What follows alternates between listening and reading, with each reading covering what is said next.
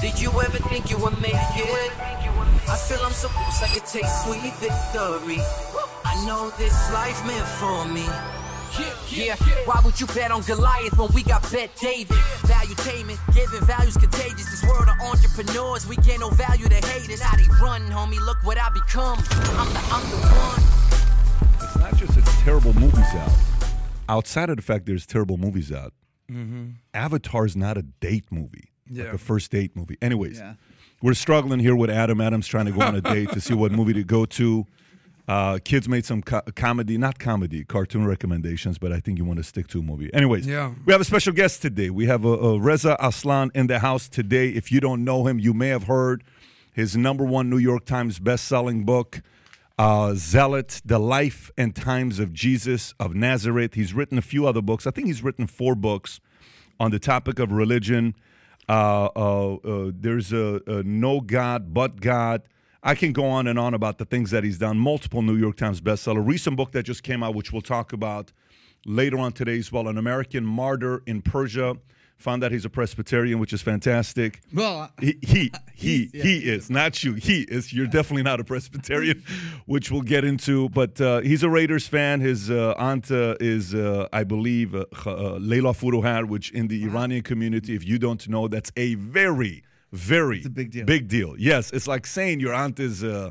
I share. I-. Cher. Yeah, it's like at Oh, that. wow. le- no, no, like literally, that's what that is. Do you believe? Yeah, and had a show on CNN. He's done a lot of stuff. He loves debates. Maybe he does. I don't know if he does love debates. he seems to like debates. He's been on the Bill Maher show multiple times. He's been on all over. The, I mean, if you turn on, if you go on CNN, you you uh, if you go on Google, you search his name on YouTube.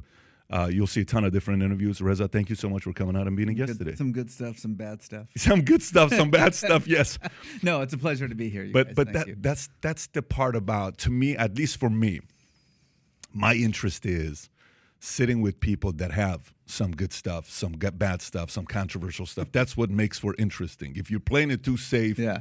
uh, it's boring it's, it's just I, I don't think that's the route to go Well, look, my primary fields are religion and politics. That's not exactly very you know, peaceful polite, yeah. polite conversation. Great kitchen table topics. that never causes. what do you any guys want to talk about during thanksgiving listen You want to go religion or politics here? We can go either way. I'm I'm simultaneously the most interesting uh, dinner guest and the worst yeah Yeah. dinner guest. known for very short, loud dinners. yes, that's right. Well, I mean, you know, one one thing I I uh, uh, respect about you is how much you admire the Trump family. Like your level of, Yes, you know, I when am. I when I see true. the y- your your tweets, man, it was just like constant uh, admiration, love. It was like nonstop. A little too much, honestly. If you I am all about making America great again. That's my, that's my jam. My jam. Okay, so that that should kind of give you an idea if you don't know who he is. We're, we're being hardcore sarcastic for the people that take things literal. Anyways, Reza, if you don't mind, take a quick moment, give the audience who doesn't know your background.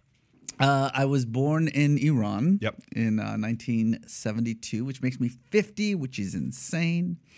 Uh, thank you. I appreciate that. Uh, my family was, you know, like an upper middle class family, landowning uh, family, big, large, uh, tribal family. My father uh, was a kind of a troublemaker, um, communist uh, Tudeh? leanings. Tudeh, Really? exactly. Yeah, yeah, yeah.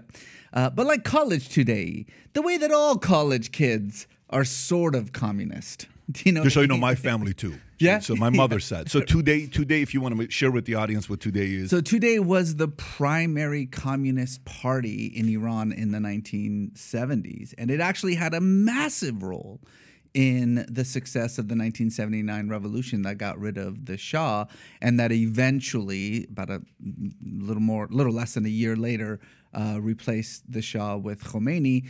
Whose first act was to get rid of all the communists.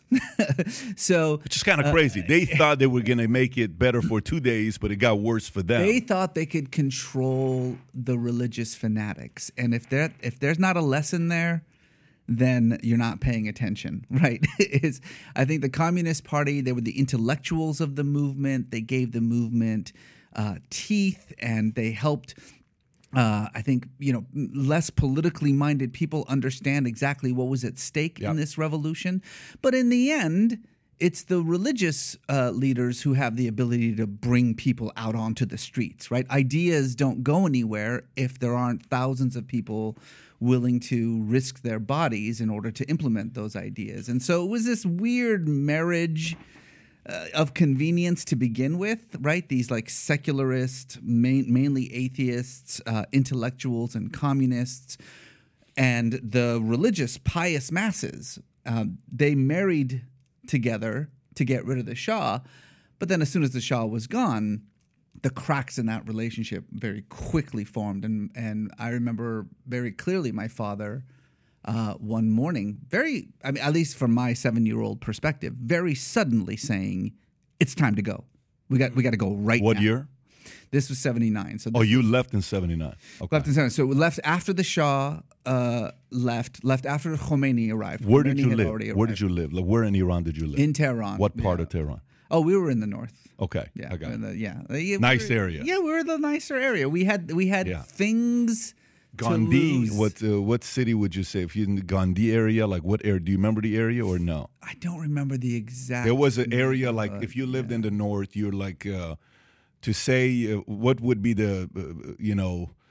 Uh, it's like saying you lived in Beverly Hills type of area. Maybe not Beverly Hills, but it's like to say you live in a good area. Yeah. Well, I will say that like those people, the ve- the very rich people, they got the message way before anybody else. did. 73, They- 74, They all, yeah. They all got out with their Swiss bank accounts uh, intact. Ha- and have you been back to Iran since you left in '79? just once. I went back in 2005 before I, I was anyone and when I could just kind of, you know, sneak under the, the radar. Yeah. Um, it was this was right after Ahmadinejad uh, became president. Good So it was like yeah, it was a crazy time and I went back for about eight, nine weeks um, for, on a research trip, but also to see my family, to see my, you know, home, and just to kind of see what the place was like.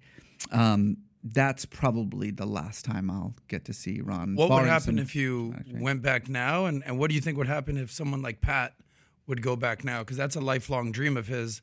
I just don't know the reality I of it. think, I think that if I went back now, uh, I would probably be never heard from again. I'd probably disappear at the airport. I think if Pat went back now, he would be welcomed with open arms, and then someone would knock on his door a few days later and say, "You sent a text, uh, and that text makes you a spy. Come with us."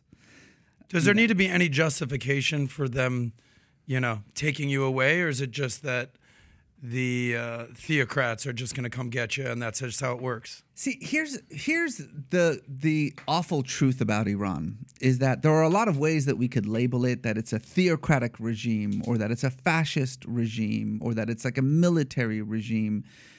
But the truth of the matter is that like most autocratic states, it's impossible to really know who's in charge of what, right? The the person in charge of your life is the guy on the other side of the desk.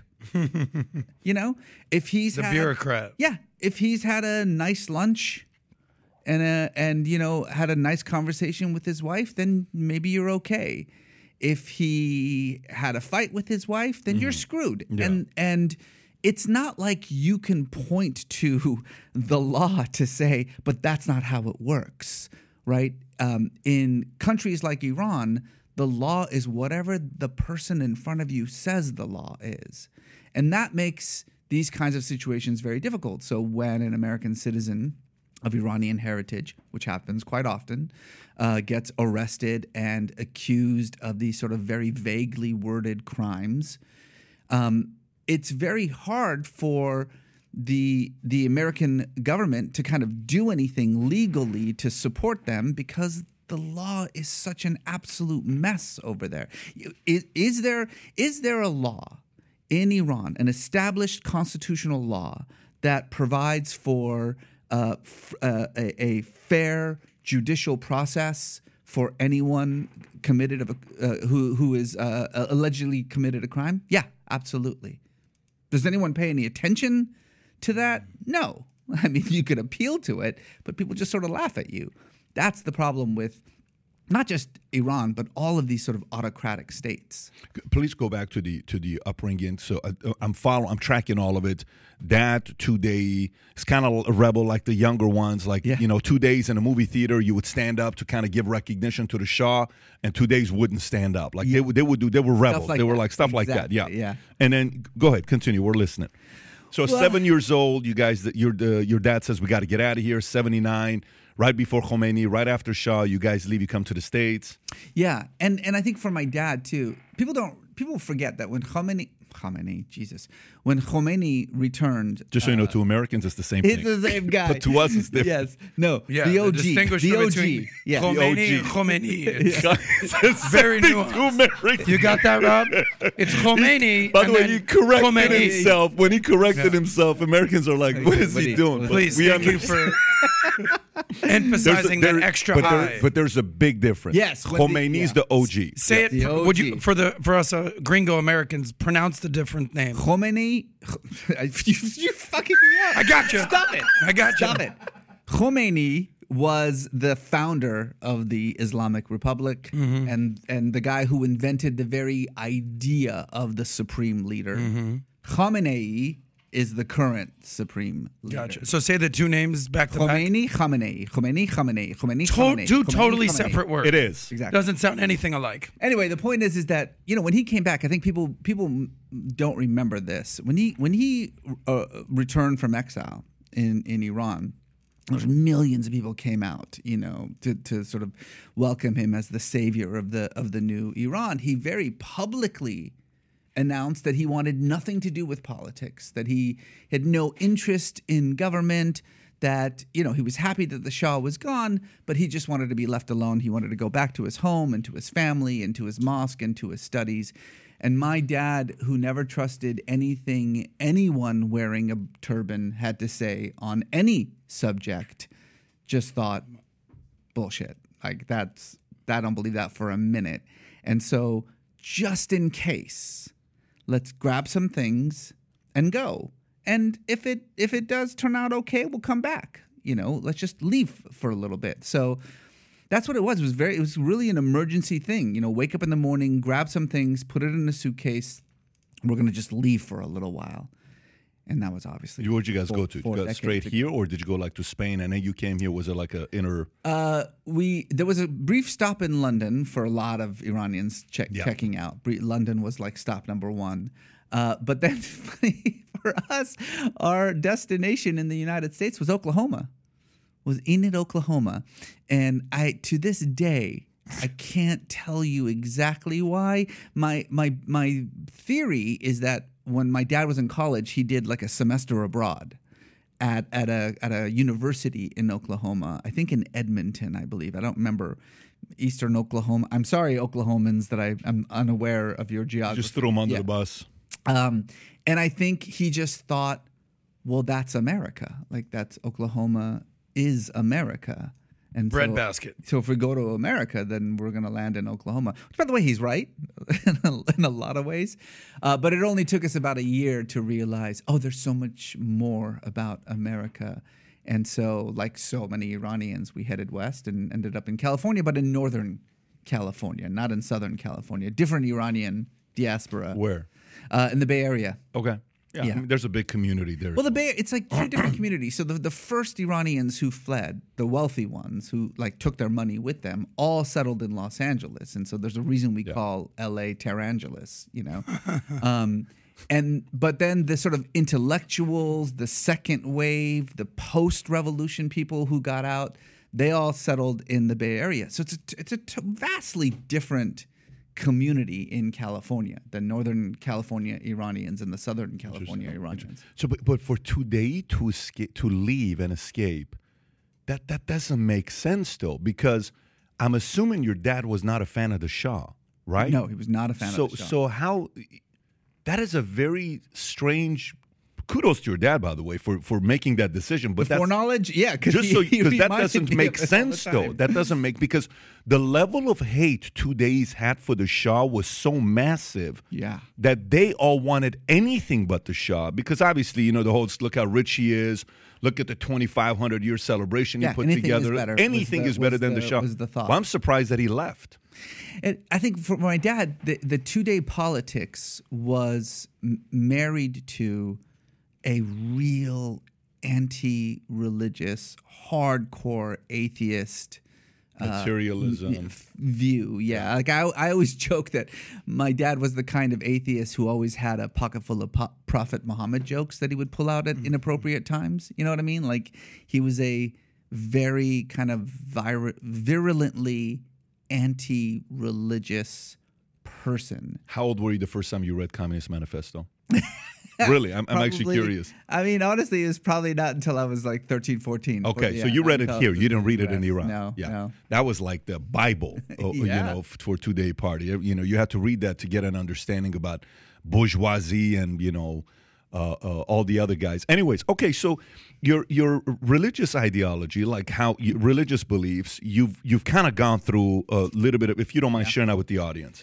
Well, so you know, we grew up uh, culturally Muslim, the way that so many people are culturally religious around the world. It was just kind of part of who we were. It was part of our identity, um, and you know, we would go we would go through the the rituals and the holidays and all that stuff. But when we came to the U.S., I think my father thought, "Aha! Well, there you, now we don't even have to pretend anymore. Like we don't." have to pay lip service to any of that. You know, we'll put the Quran away and and roll up the prayer rugs, and that's the end of that. Um, my mother, you know, was raised a little bit differently. She was raised primarily by my um, by her grandmother. Uh, her parents were famous actors, you know, in, in Iran, which in Iran is kind of another way of saying prostitute. Um, and so she b- basically raised by Yes. by Just so you know, he's right. she was basically raised by her very strict grandmother, and so you know, my mother would would pray every once in a while, and and um, you know, we would do some of the holidays. But but the more we stayed in Iran, the more I grew up. I'm sorry, in the U.S. The more I grew up in the U.S., um, the more and more we systematically stripped our lives and our family of any kind of religiosity. But you have to understand, you know, I was seven when my country was handed over to religious fanatics. And I remember it. I was there on the streets. I watched it happen. And it, I think, instilled in me at a very young age this deep fascination with religion and the power that religion has to transform a society for good and for bad and and the way that religion can be used as a way to uh, to make change but to also identify yourself to create groups and in groups out groups i got really fascinated by legends and mythologies um, I was just a weird boy. Like I was a weird boy. I was interested in religion, but in a family in which there was no place to really express that in any meaningful way. Was your dad, and now it may make sense to me, was he a Mossadegh guy? I'm assuming he was a Mossadegh Oh, yeah, guy. Okay, so that makes sense. Okay. Hardcore Mossadegh. So of course, so What does that so mean exactly? Mossadegh is like the original Bernie Sanders that the Shah kicked out. I've never heard it that they, way, but you know, good. he, he- I would say he's the That's Bernie good. Sanders. That's yeah, not- Mossadegh was Bernie Sanders, and then eventually what they did with him is with the help of. Uh, the stories are the help of CIA. The same way they got rid of the Shah with the help of CIA and you know Kissinger and Carter. The same playbook they used with Mossadegh. well, a little more aggressive. They actually uh, so Put him in a village and just the the the the Mossadegh revolution was in 1953, uh, where once again the Iranians rose up, kicked the Shah out of the country. This is the third time we we've done this. In, But in- not not the not the young Shah, the the father. There's a Khan you're talking about. No, no, no. This was this is Mohammad Reza Pahlavi. Yeah, 50 that's right, that's right, 53 was Mohammed. yes. Yeah, the same Shah that left in '79. Uh, we threw him out and replaced him with this nationalist government. At, at the head was the prime minister Mohammad Mossadegh. Uh, had very radical, sort of democratic, nationalistic ideas. One of which was to nationalize Iran's oil. Like, why are we, why are we giving away our oil to the British, uh, you know, in exchange for rent. Like literally, that's what it was in exchange for. Like they rent the the the land and then extract the oil and keep it. Um, and so he nationalized the oil. Uh, the British were obviously devastated by that move, but this was post World War II, and the British were just this powerless island now. You know, that the empire was gone. So they asked their good friends, the Americans, for help. And this was when the CIA had first been created. Uh, it came from the OSS from World War II, but now the war's gone. So now we have this intelligence apparatus. What do we do with this intelligence? We, nobody had any idea what to do with the CIA until a very clever, clever uh, agent by the name of Kermit Roosevelt. Um, the, I believe, grandson of Teddy Roosevelt, I think, or grandnephew of Teddy Roosevelt, came up with this great idea. And it was, hey, why don't we uh, put the Shah back on the throne? I can do that. Give me four guys and a suitcase with $100,000 in it. And that, as absurd and as like Ocean's 11 as that sounds, Economic hitman. It's just that was it. There were like Yeah. four guys. There's a boxer, uh, a communications nerd. I mean, why isn't this a movie? Uh, Kermit Roosevelt, who's like this 97 pound Coke bottle glasses wearing Mm-hmm. nerd, uh, He looks like Joe Montana, by the way, and a couple of other people. And uh, with a mustache. No, does he not look like Joe he does Montana? look like an elderly Joe Montana a little bit. I- I- Skinny. right there. Yeah. Teddy Roosevelt. And uh, and it took them a couple of months. And they went to Iran, and in a couple of months, they created a fake counter protest, removed Mossadegh from power, put the Shah back on the throne. And the British said, "Thank you very much. Uh, we'll take the oil back now." And the Americans said, "Yeah, yeah, we did all the work. I think we're just going to stay." And that was the birth of the problematic relationship between the U.S. and Iran that then led in '79 to the anti-American revolution. Do you know the the the 25 year contract between that? Do you know the story about the 25 year contract? Okay. Can you pull up the 1954 oil Iran contract? Just type that in, it'll come up. This is so interesting with everything you're saying, where all the timing is not making sense. There you go. The consortium mm-hmm. agreement of 1954. Zoom in a little bit for us to read this. They signed a 25 year contract. So the consortium agreement in 1950 will provide Western companies with 50% ownership of Iranian oil production after its ratification in 1954-79. Despite the numerous negotiations and offers, the Shah of Iran refused to extend the agreement, which originally and clearly postulated that the consortium he had uh, had the right to prolong at least 15 years, three times five years. Anyways, this thing is expiring in 1979. Uh-huh. So check this out. go. 53, uh-huh. Mossadegh. Mm-hmm. 54, they signed a contract. 25 years. The ownership, I think, is through with France.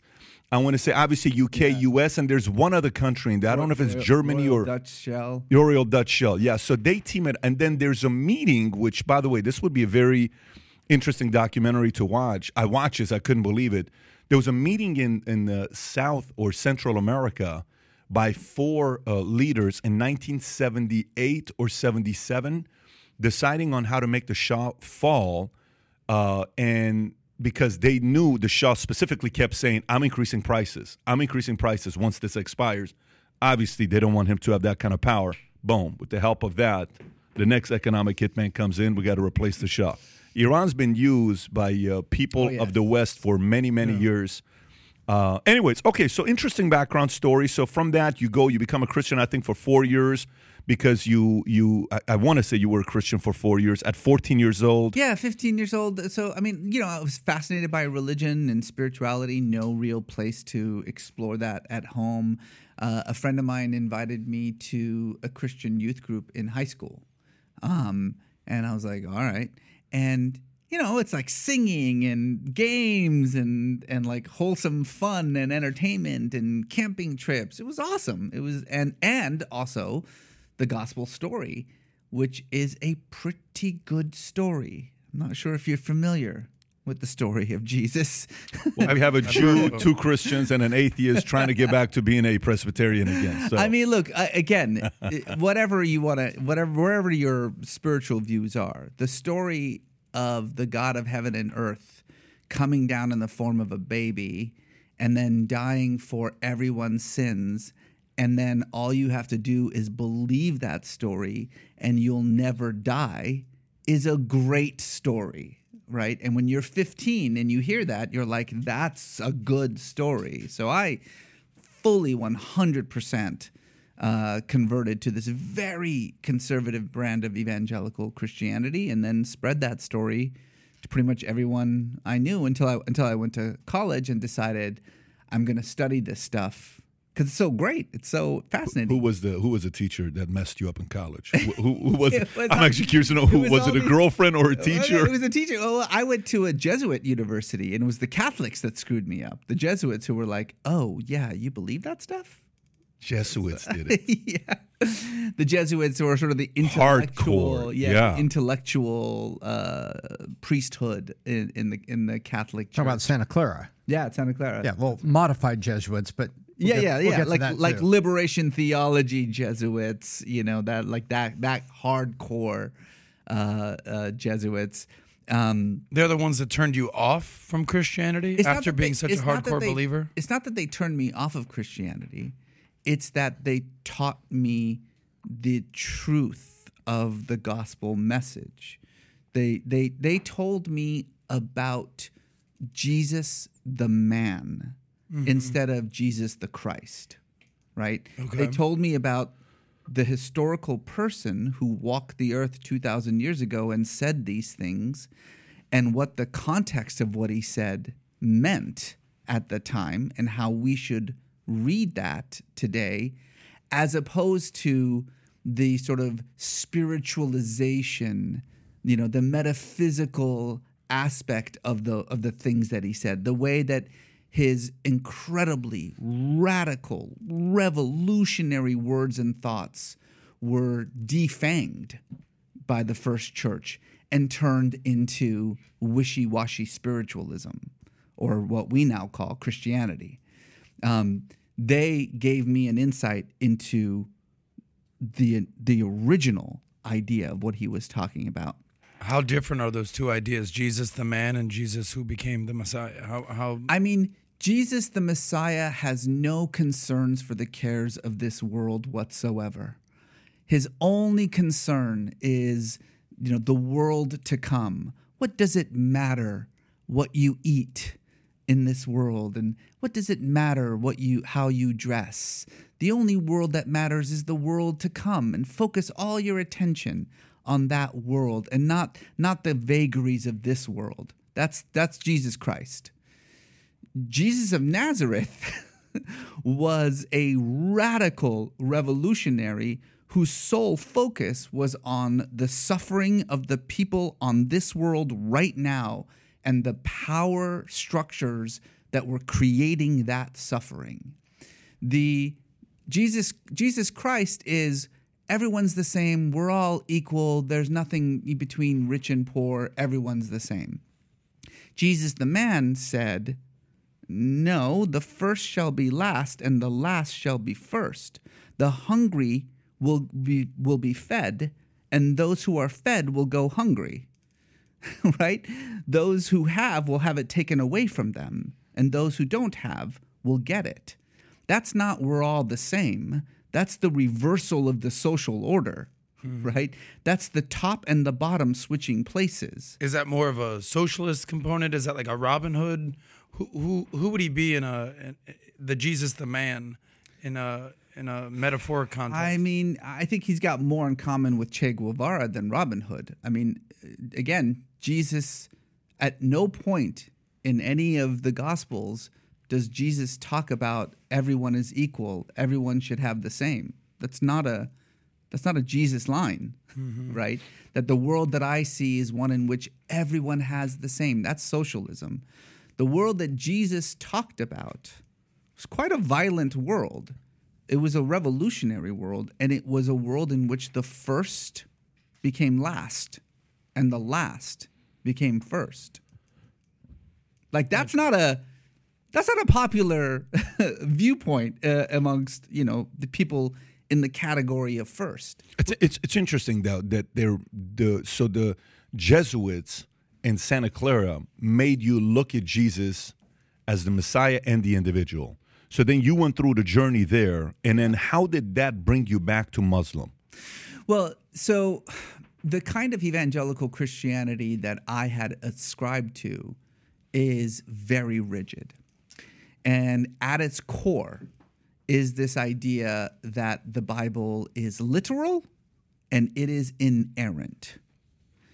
And it takes 10 minutes of research to discover that both of those things are total bullshit. Like the Bible is riddled with errors. I mean, riddled with the most basic, most obvious contradictions and errors.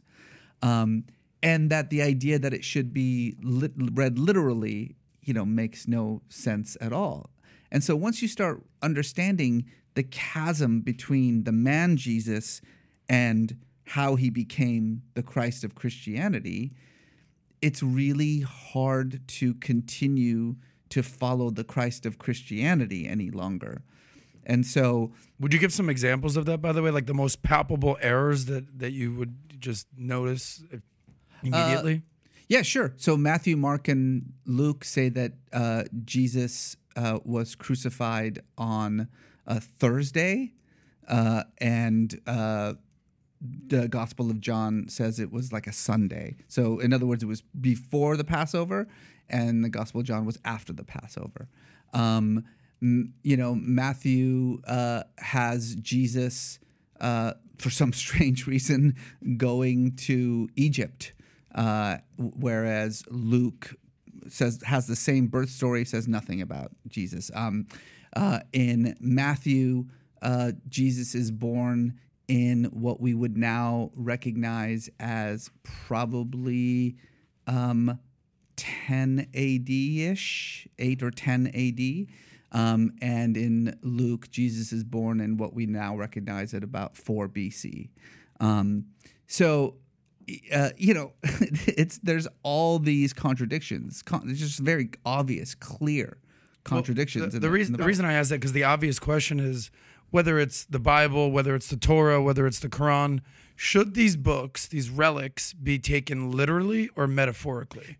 not only should they be taken meta- metaphorically, they were never, ever, ever intended to be read literally. Do you think the authors, the, the author of Luke, who says that, uh, you know, in the year, uh, you know, well, I guess it's six, six or six AD, um, there is a census in Rome.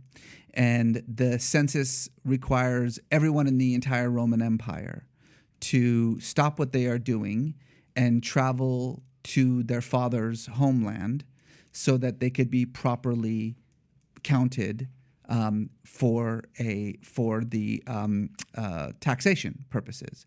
And so Joseph, uh, who lived in Nazareth, had to travel to Bethlehem in order to be counted because his parents' uh, family was from Bethlehem. Okay, there is no census of the entire Roman Empire in 6 AD. There's a small census in Syria, but where Jesus lived did not enco- en- encompass that census. Census law under the Roman Empire is as clear as it gets. You get counted where you live. The purpose of, sensa- of a census is taxation. So we're here to count your stuff. How many people are you and where's your stuff? The idea that every once in a while, everyone in the largest, greatest, richest empire the world had ever known would have to stop what they were doing and travel for months at a time to wherever their forefathers were born in order and also bring their stuff, I guess, uh, in order to be counted there is patently absurd and unhistorical.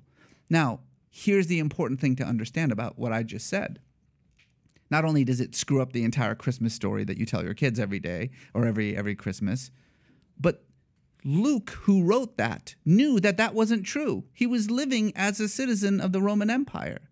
His readers for generations read that and knew that that wasn't true. That's not how cen- the census works. I've gone through many censuses and that's not how it works. They didn't care because the idea, the notion that what was being read was meant to be read literally would never have even occurred to them.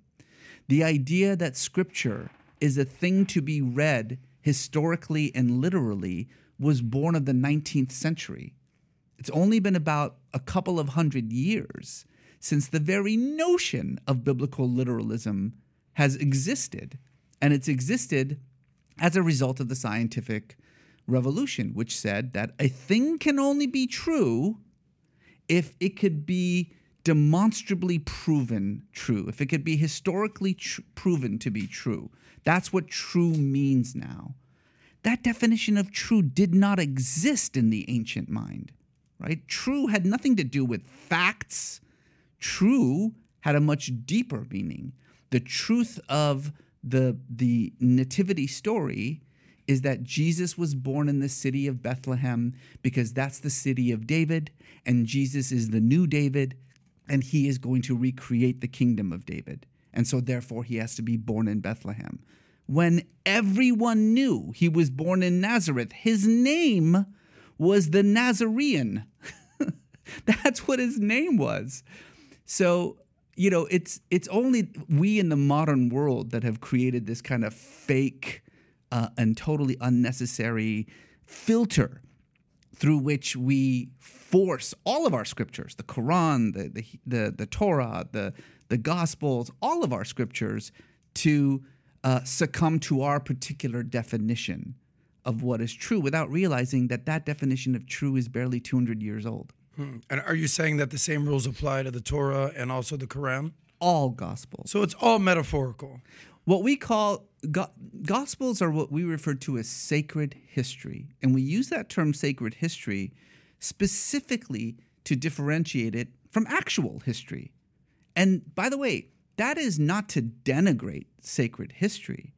It's to understand it for what it actually is, right? There's a message that is being given to us over thousands of years, and that message is important, but you have to filter out the modern conceptions of how we understand, you know, facts and truths in order to actually get to the heart of what that message is.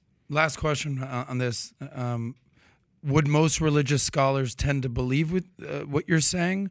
Or because i'm sure there's a large sect of religious scholars and people of faith whether it's muslim jewish uh, christian of every sect that'll say sorry reza this is the literal word of god and thank you for your opinion but i'm sticking to the, exactly what the bible says. So there's people of faith and then there's religious scholars how, how do those two come to terms with what you're saying Well, among religious scholars, what I just said is the most basic element, like fact number one, the thing you learn on day one, right? Be, nothing, nothing else that you do can happen until you understand that basic fact. that it's metaphorical Well, well, that it's sacred history. Gotcha. Right? So you can use figurative language, metaphorical language. You can extract history from sacred history.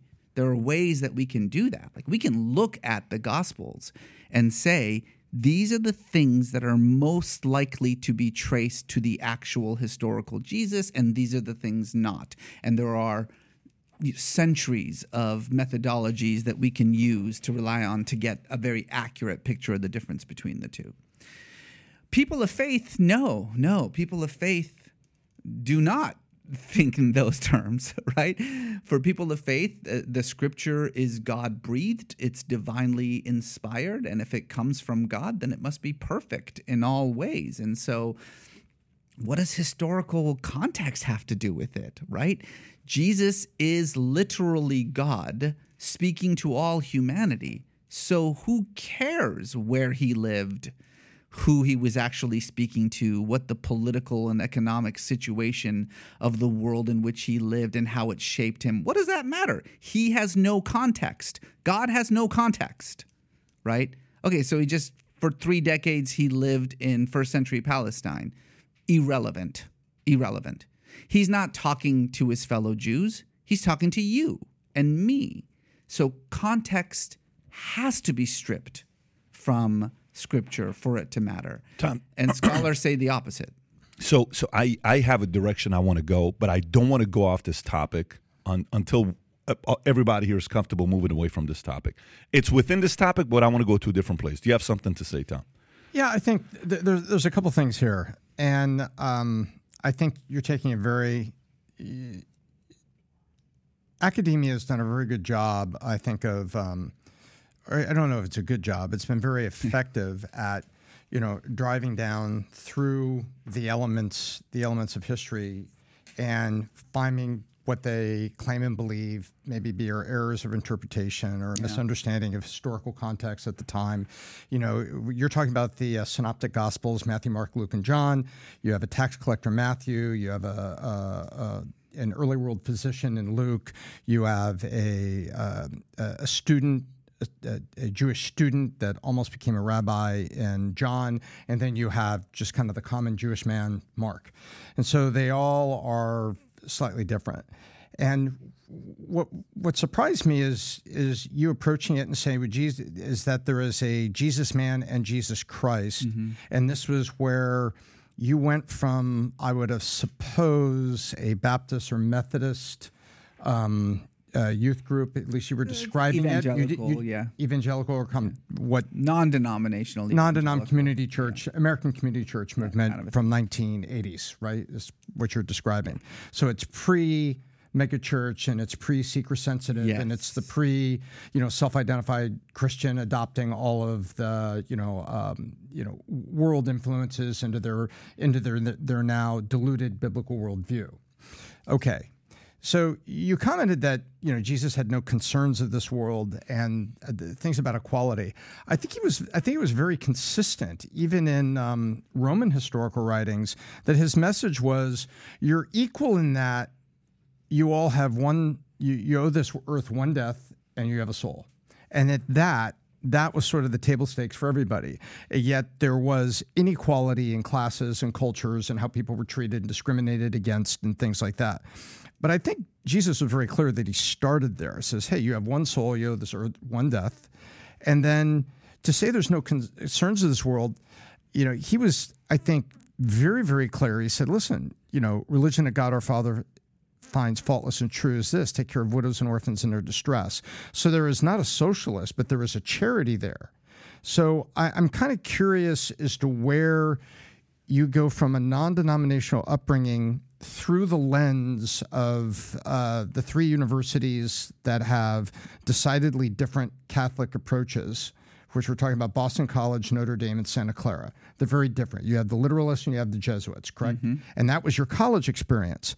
But I think somewhere between the two, it, it kind of feels to me that um, I'm, I'm just trying to figure out how you bridge from that to the college perspective, and the college perspective was the Catholic Church, which was an inversion. The first century Catholic Church, people thought Peter was the first pope, not correct historically, mm. you're nodding yes, um, found to be.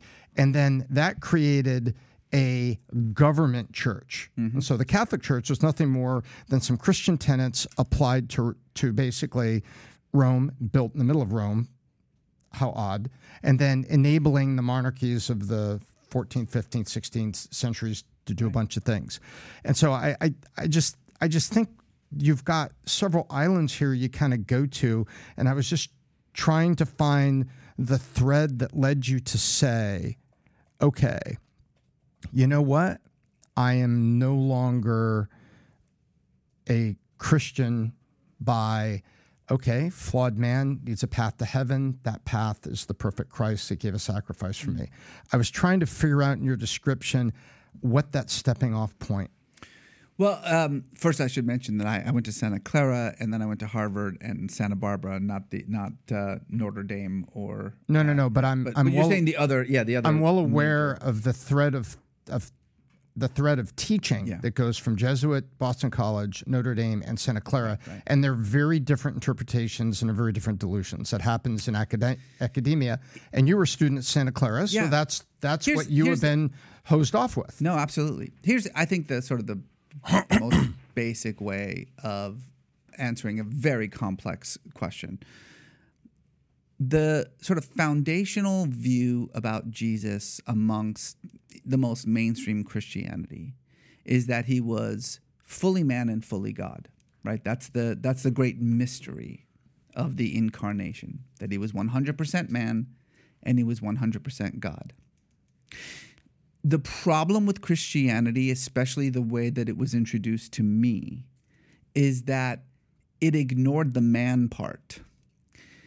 Or when it did focus on the man part, it was simply to buttress the God part, right? That's that's the only reason that you talked about Jesus being thirsty or Jesus being uh, tortured. What was the word you just used? I never heard that it, before. It, it, buttressed his his divine, like it was there just to support his div, his divinity, right?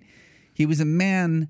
We can talk about him as a man, but only insofar as talking about him as a man makes the fact that he's God that much more extraordinary, right? Like, look at the things that he did when in fact he was God, you guys. Mm. What I wanted to do was say, okay, it's fully man, fully God. Let's remove the God part from the equation for a minute and let's actually deal with the consequences of what it means to say he was fully man. Because if he's fully man, he lived in a very specific time and place. He was, like all human beings, a product of that time and place. It shaped who he was, it shaped how he spoke. When he spoke, he wasn't speaking into the ether, he was speaking to someone in front of him. He had an audience in front of him. So, who was that audience? And what was that audience like? And what was that audience expecting? When he used certain words to speak with them, had other people used those words? What did those words actually mean? When Jesus said the kingdom of God is on earth, or the kingdom of God is in you, or the kingdom of God is coming, his audience had heard the phrase kingdom of God a million times. So, as a scholar, you can't say with any confidence what Jesus meant by the kingdom of God unless you know what his audience meant by the phrase kingdom of God.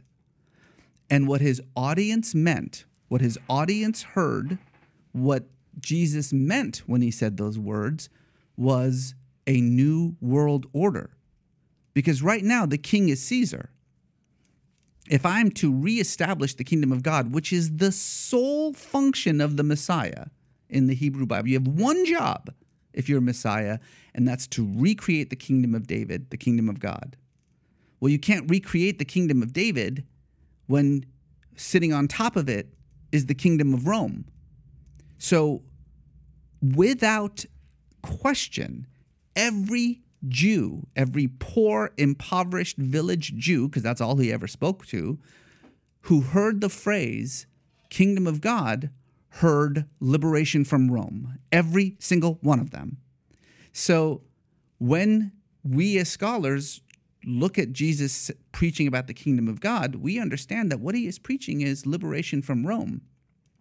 When we, as religious people 2,000 years removed from all the history and context, and as people who stop even thinking about Jesus as a human being, a product of his time and place, someone you know privy to context but as an ethereal eternal everlasting ghostly celestial being with no context whatsoever who isn't talking to impoverished Jews he's talking to you and me kingdom of god means something completely different has nothing to do with the liberation of rome and so we strip jesus' words of all of its complexity, its politics, its historical context.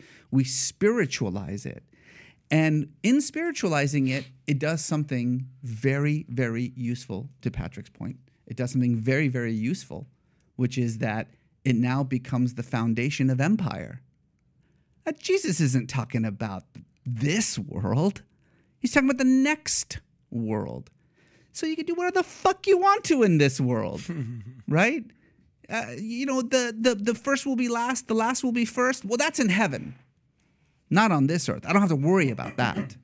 I don't have to worry about any of the implications of this radical teaching that resulted in him being hunted down like a rebel, arrested by the state, and executed for treason. you know, like let's let's just acknowledge that for a moment, right? I mean, you don't get executed for treason because you're like, be like the birds of the of the sky. Don't worry about the things of this world. That's not how you get executed for treason. Mm-hmm. I can fully appreciate, by the way, what you're saying, distinguishing between the man and God. And I know Tom is a man of deep faith, and I'm sure he wants to ask you a question. I just one specific question that you brought up. You said he was only talking to Jews. And I just only. want you to just hone in on that for a second. Uh, two part question. Was it only Jews around him, straight up? And then number two, in your expert opinion, did Jesus mean to start a new religion? The most important thing, the most important fact to understand about Jesus when trying to figure out who he was and what he was talking about is that he was a Jew preaching Judaism to other Jews. This was not a new religion. There was nothing new about what he was preaching. It was Judaism. Mm-hmm. And he was preaching it in Jewish terms. He was preaching it in Aramaic. Was he speaking Hebrew, Aramaic? What was he speaking? Hebrew was was an educated uh, language, okay. so he he may have he, he may have understood Hebrew when it was spoken. Like when if someone read the the Hebrew scriptures, he could have he probably could have under, understood it, but he wouldn't communicate in Hebrew. He would communicate in Aramaic, which is the language of the poor. Um, and he was speaking to other poor Jews. He was a poor Jew preaching Judaism to other poor Jews. Once you understand that, that and that's not disputed, right? That's that's sort of a very basic understanding of of the gospels. Once you understand that, then it opens a, a, door to understanding what it is that he's actually saying. Right. How would these poor Jews understand these words? He's not talking to you. He's not talking to me. Right. He's not. He's not preaching Christianity. He's a it Jew. wasn't invented yet. It wasn't invented. Yet. Gotcha. He was a Jew preaching Judaism to other. What Jews. was so radical about what he was preaching to Jews? Because you've used that word. He was a radical. He was right. You know, he was he had all these crazy ideas, but if he was preaching Judaism to other Jews, what was so radical about that? Well, Judaism, like all religions, comes in a hundred different flavors. Right. right. We've already talked about it with Catholicism. Mm-hmm. Uh, the Judaism of first century Palestine had a bunch of different flavors. There was the Temple Judaism, the Judaism that was controlled by the Jewish authorities, that was involved that involved very uh, restrictive, extraordinarily expensive temple uh, rituals that all Jews were forced uh, to do at least once a year, if not more. And that was a business. It was a it was a business decision governed by the Pharisees. Governed, governed by the Pharisees, yeah, mm-hmm. and the Sadducees, and they and they controlled the temple. And since the temple was the source of salvation, they controlled salvation, right? Mm-hmm. If you, they could tell you that you were a Jew or not a Jew, right? Because they controlled the thing where God literally dwelled. Then there was this sort of Pharisaic Judaism, which eventually becomes what we know as rabbinic Judaism, right? The the the the Judaism of the law, right? The scholars, the thinkers, the debaters. And that, like as you can imagine, ran the gamut, right? Very conservative views, much more sort of innovative interpretations of the Torah and the law. And then there were thousands upon thousands of charismatic street preachers like Jesus, many of whom called themselves Messiah. Many, many oh, really? of whom. Oh, yes, yes, yes, yes. We know, I say in, in Zealot, we know the names of at least 12. If we know the names of at least 12, then there were 1,200. Um, of people who said that they were the Messiah at the time? who said they were the Messiah, who led messianic movements, who had far, far more followers than Jesus ever did, um, and all of whom so, were killed so as a result. Here's what I want to do. Tom, do you have any questions back or rebuttals back? Because I want to go a different direction right now. Yeah, maybe maybe it's time we just go a different direction. Okay, so here's what I'm going to say to you. So, question for you: Do you believe um, uh, uh, the story of virgin birth, Mary. What are your thoughts? Like, do you believe in the credibility of that story? Do I believe it's a fact or do yes. I believe it's truth? Do Do you believe Well, what's the difference? Oh, that's the key. Okay, so is what's a the fact, difference? A fact is a thing Can't that- be debated, that- right? A fact is a thing that can be scientifically verified. Okay. right. That's that's what we now understand. A truth uh, doesn't ne- necessarily have to do with fact. Truth is a far deeper. Well, both ways. What do you think about it? No, there's there's no fact whatsoever about the virgin birth. It exists in one section of the entire uh, uh, uh, Gospels. Okay. Um, it- no one else mentions it. Uh, Matthew doesn't mention it. It's just just in Luke. Uh, that means 90 A.D., so 60 years after Jesus' death. We can go back to the writings that we find, you know, a little bit earlier. There's some writings of Paul in in 50s. Virgin birth is never mentioned in those in those writings. This was the virgin birth was a problem that arose out of Paul because Paul, who never met Jesus, never spoke to Jesus, had nothing to do with Jesus whatsoever, but who claims to have had this uh, experience of the risen Jesus long after um, uh, Jesus died, uh, in which, uh, according to him, Jesus makes him the sort of the 13th apostle, right? An apostle was somebody who walked and talked with Jesus, and there were 12 of them. And Paul, who neither walked nor talked with Jesus, says that, that the risen Christ turned him into the 13th apostle and gave him this new message. And Paul goes around and he starts preaching this version of Jesus that the apostles ha- had never heard of before. Jesus wasn't even a man in Paul's view. Jesus was born of pure light. He is a new genus of being. He came to earth as this sort of begotten, the, the only begotten Son of God, um, in order to uh, to deal with original sin. Again, Jesus never mentioned anything about original sin. It's not in any of the Gospels.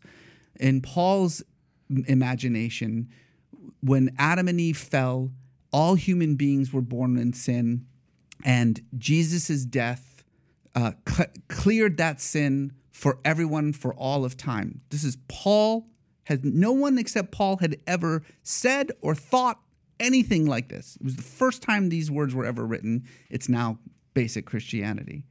But here's the problem. If everyone who is born is born of sin until Jesus is born and rids everyone of sin, then Jesus can't be born. Paul himself never said Jesus can't be born. He just let the contradiction live. But then later on, by the time you get to the 90s, in answer to to criticism, in answer to critics saying, "Wait a minute, what are you talking about?" Like, then doesn't make any sense. He himself was born, then he had sin. Was this new idea that no, no, no, Jesus wasn't born in the in the same way. He was born of a virgin. It's mentioned once.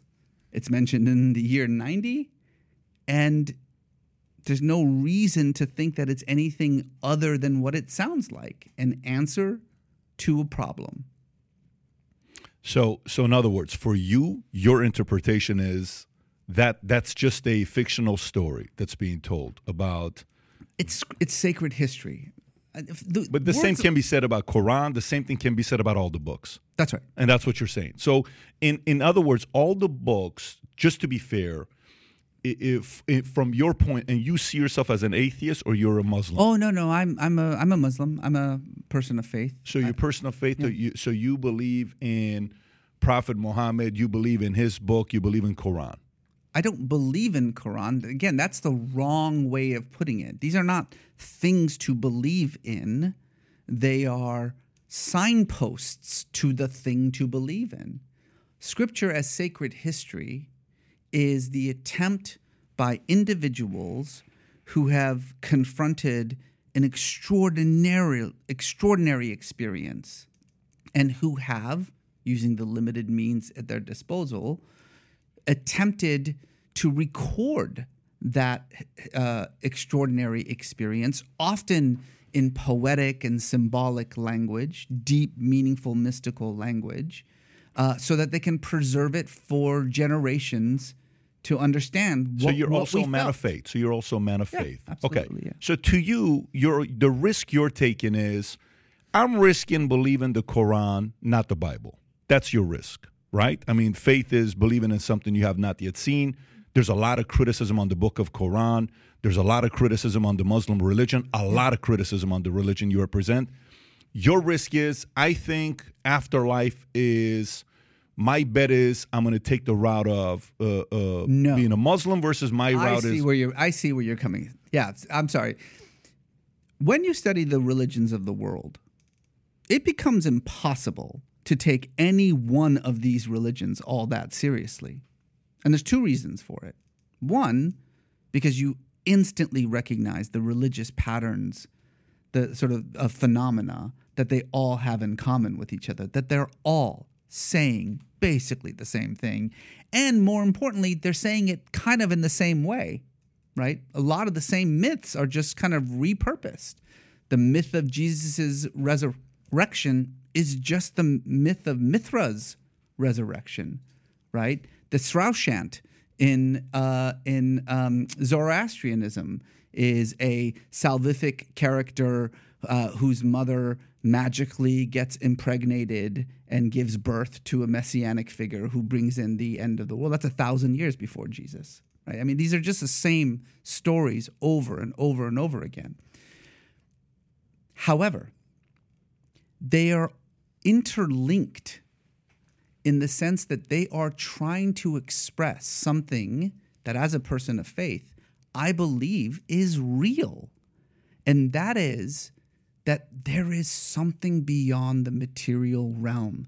There is a real, transcendent reality beyond the physical world that faith, we are lo- locked but it's in. faith. It's faith. Right. It's, so it's Yeah. a risk. It's absolutely a risk. Okay, so the risk. So there's a part of me that's sitting here listening to you for the first hour. You sound more atheist than you sound Muslim. Okay, you sound more atheist. You definitely don't sound Christian. Obviously, you're given the arguments of atheists. It's like I'm listening to uh, uh, Chris Hitchens debate his brother. Uh, uh, or I'm listening to an atheist give their argument. That's the part. So that kind of comes back to saying, well, why do you choose to be a Muslim? Why do you choose to follow the Quran? If you're such a scholar and you're educated and you got these four degrees, shouldn't an educated man like yourself, who's dealing a lot on facts, not risk believing any religion and rather just be an atheist? You are you And are a minute ago, you just said that when you look at any of the world religions, that there's there's flaws, and there's issues, and they and there's lunacies, and then there's repeated myths. So how did you choose one rather than just being Very a scholar Yeah, that's of a the very fake? good question, yeah. Say, hey, I'm the scholar of the fake. Here's all my books. I'm going to delve into certain characters, Baskerville and others like this. But you know what? No, I'm going to stop and I'm going to choose one. How do you get there? So, yeah, this is a great question. First of all, let's try to rid our minds of these categories like atheist, Muslim. Well, if you're you're clearly not a Christian because you question certain aspects of the Bible, bullshit. There are hundreds of millions of Christians who would agree with everything that I just said and would I mean priests the priests who taught me these things, right? They're not just Christians, they've given their life. They're dedicated their entire life. Well, to be fair, a lot of the things are ministry. weird. Pope is saying certain things right now that the Catholic Church wouldn't have agreed with 20 years ago. But and there's- Catholics, unfortunately, have to be ha- are forced to agree with them. Not forced. just because. No, well, because he's not going to you're, excommunicate you're- them. Uh, when I say forced, if you want to be part of the church and the Pope says it, oh my God, I'm either going to have to leave my rituals that I've been living for the last 48 years and go be a non-denomination or go be something else, or just Yes. say defend the Pope. Just to be clear, Yeah. That's only if the Pope uh, threatens uh, discommunication. If the Pope says this is now belief, and if you don't believe it, then you are excommunicated. Then yes, you're forced to believe it. But the Pope doesn't do any of that stuff, and the Pope is Christian, and so if he not is not of not of not a, different kind of a Christian today than 20 or 30 There years is ago. okay. There is no such thing as Christianity. Let's start there. There is no such thing as Islam. There is no such thing as Judaism. There is no such thing as Buddhism. There is only Christianities, Buddhisms, Islams. Christianity is whatever a Christian says it is. Buddhism is whatever a Buddhist says it is. There is no mechanism for me to say, you call yourself a Buddhist. Okay, but you don't believe this part. So Interpretation therefore of the not- person is what you're saying. You're not really a Buddhist. So let's let's start there. That's the important thing. The second thing that I think is really important to understand is that religion, all religions, are far less a matter of beliefs and practices than they are a matter of identity. And that's true of every religion in the world and every part of the world. 70% of Americans call themselves Christian. Bullshit.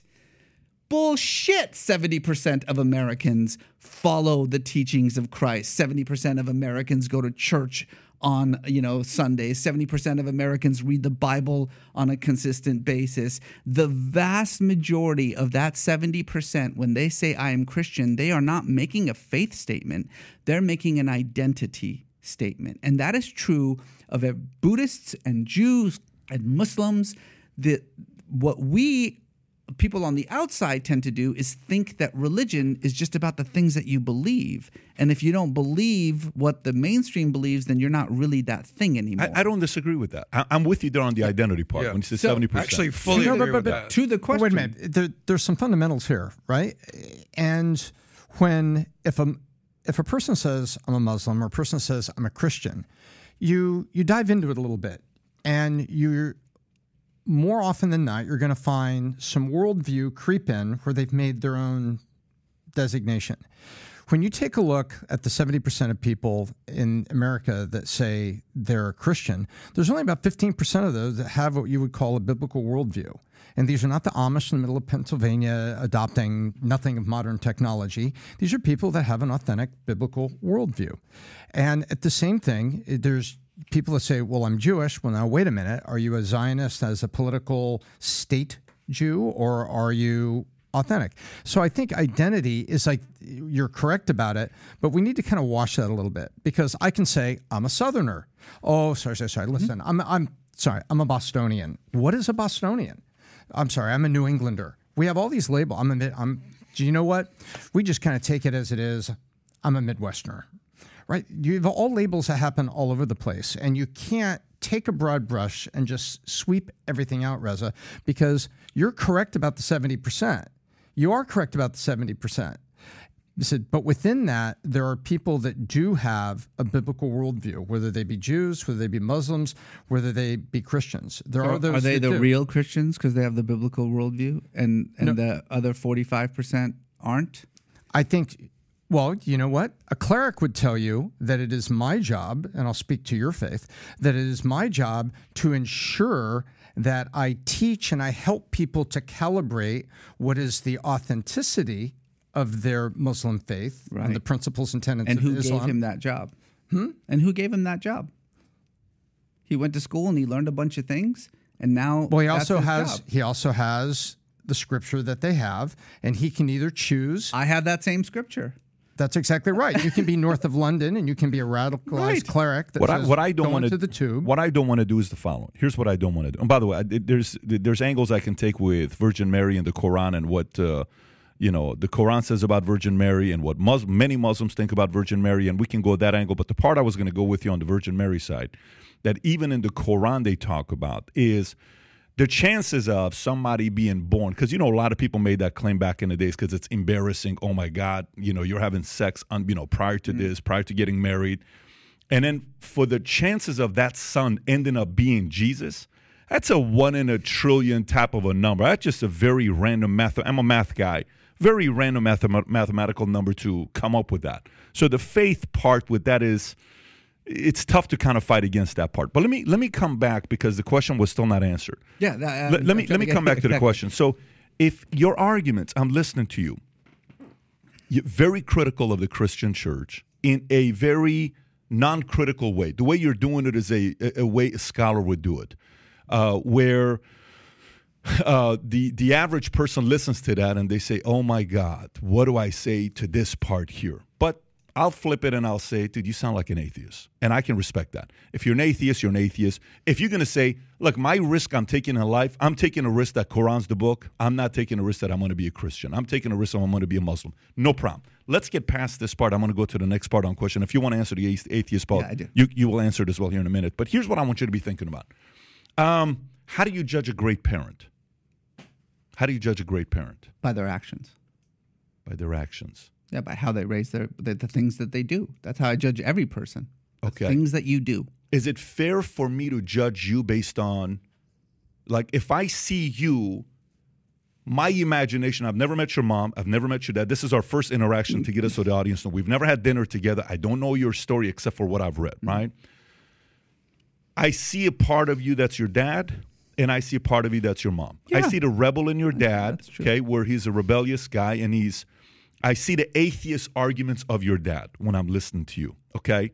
But then I see also your loyalty for your mom's side and then your own independence. Where I'm gonna go take my route and here's what I come up with. Listen, mom, dad, salute you on this side, pop, salute to you, mom, on this side. My dad never fails to remind me that Khomeini was a big mistake, da da da da da. He mm-hmm. called it, right? You talk about that regularly. But if we're gonna judge a product based on its parents, product, parents, parents, good job, you raise a good citizen, he's done well for himself, right?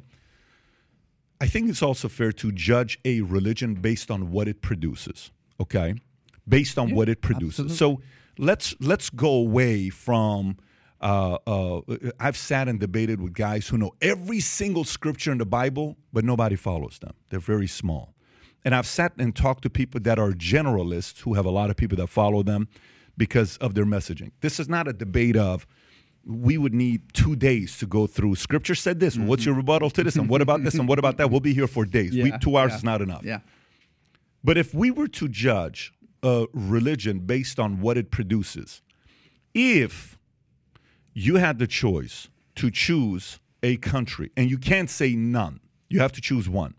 If you were to say, you know, a, a country's, we're starting a country together, what religion would we want to start it with? What religion would best be a good religion to be That's a fun question. the one to start a country with? That's a really fun question. I'm curious. Okay. So let me answer the first part. 'cause I feel like I, I, I left you hanging because you ask a professor a question, he has like 40 minutes of prelude to it. But to just get to it, I am not an atheist because I think atheism is an intellectually vacuous position. I, I think it's unsophisticated. I don't think it's smart.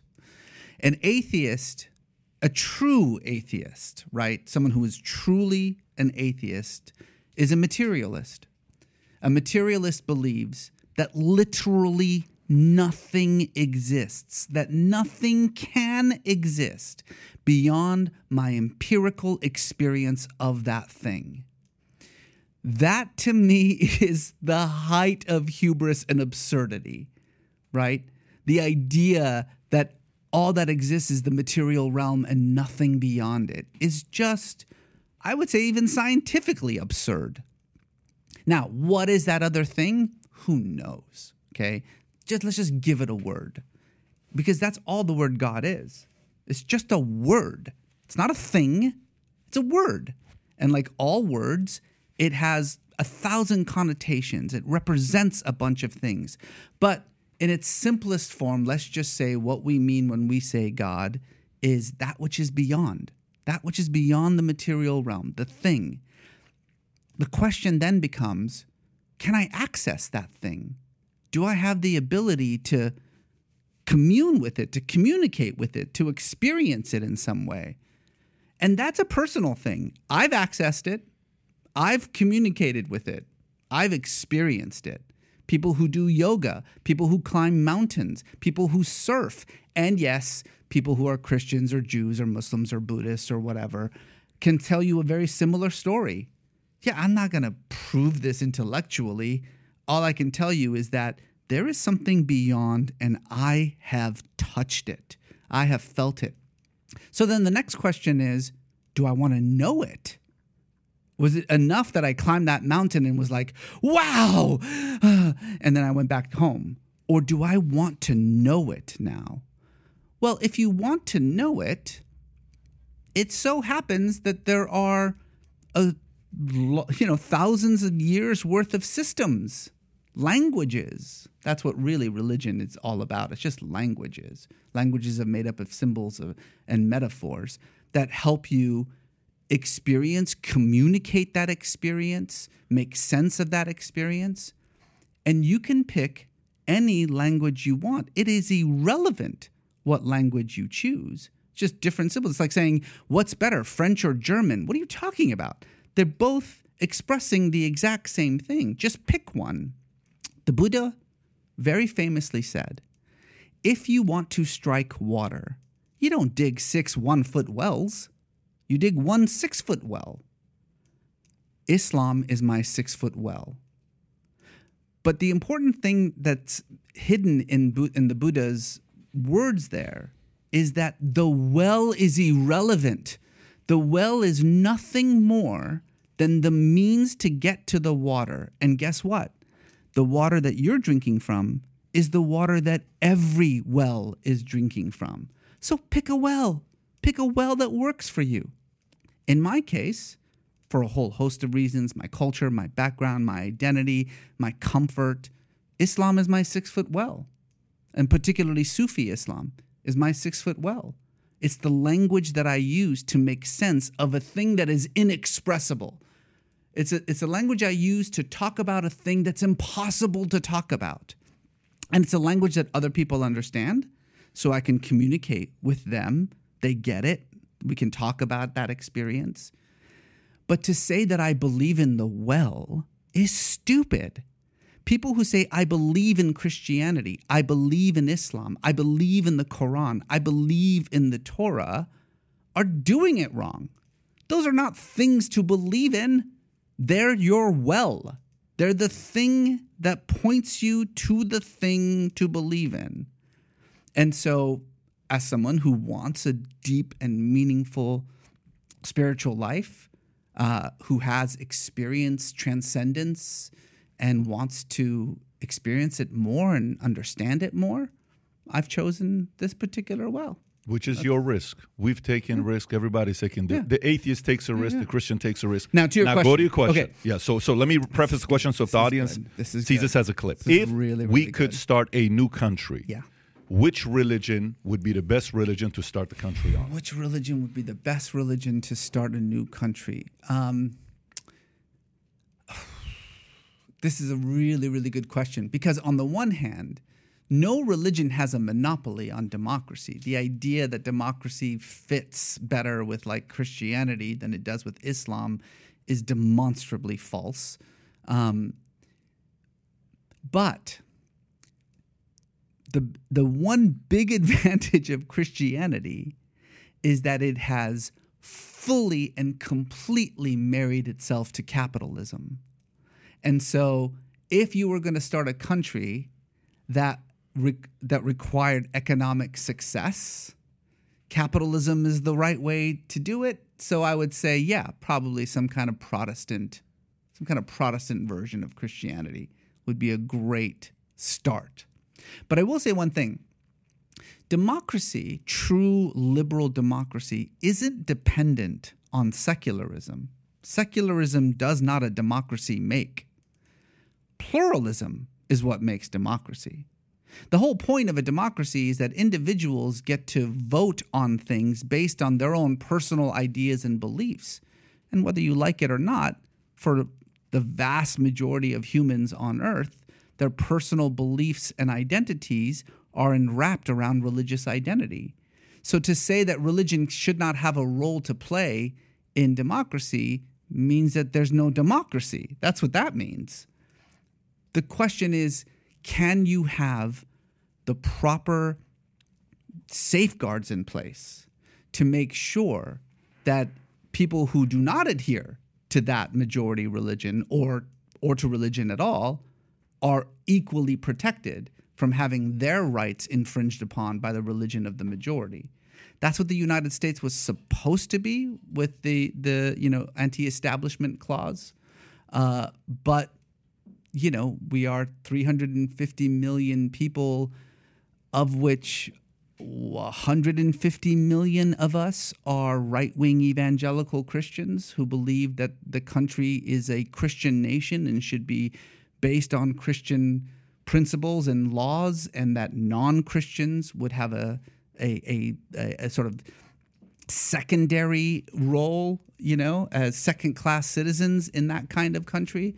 Well, that's legit. That's like half the country. That's a serious threat.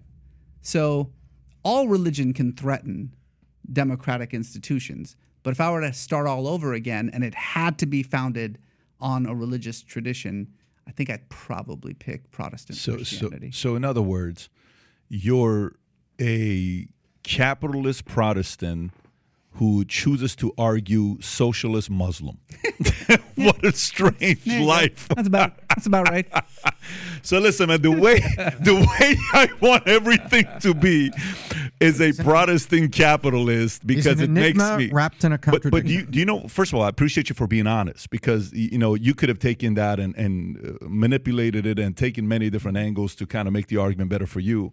But you took the argument and just straight up said what you would what would make you feel safer. Why didn't you say Muslim? Why why not start a country and it being based on Islam, Muslim being the original foundations of the country? Again, so Islam's right. Uh, there are multiple multiple and a socialist. Why why not create a country based on you know, like the Judeo Christian. No, we're going to be Muslim. We're going to follow Prophet Muhammad. We're going to follow. Yeah. We're going to have a socialist nation. Why don't you start a nation yeah, based on I that? would also excise the phrase Judeo Christian from your language right away. That's a bullshit phrase invented by white Protestants. It upsets in, you. In order to in order to to to bring Jews into the fold. No Jew uses the term Judeo Christian.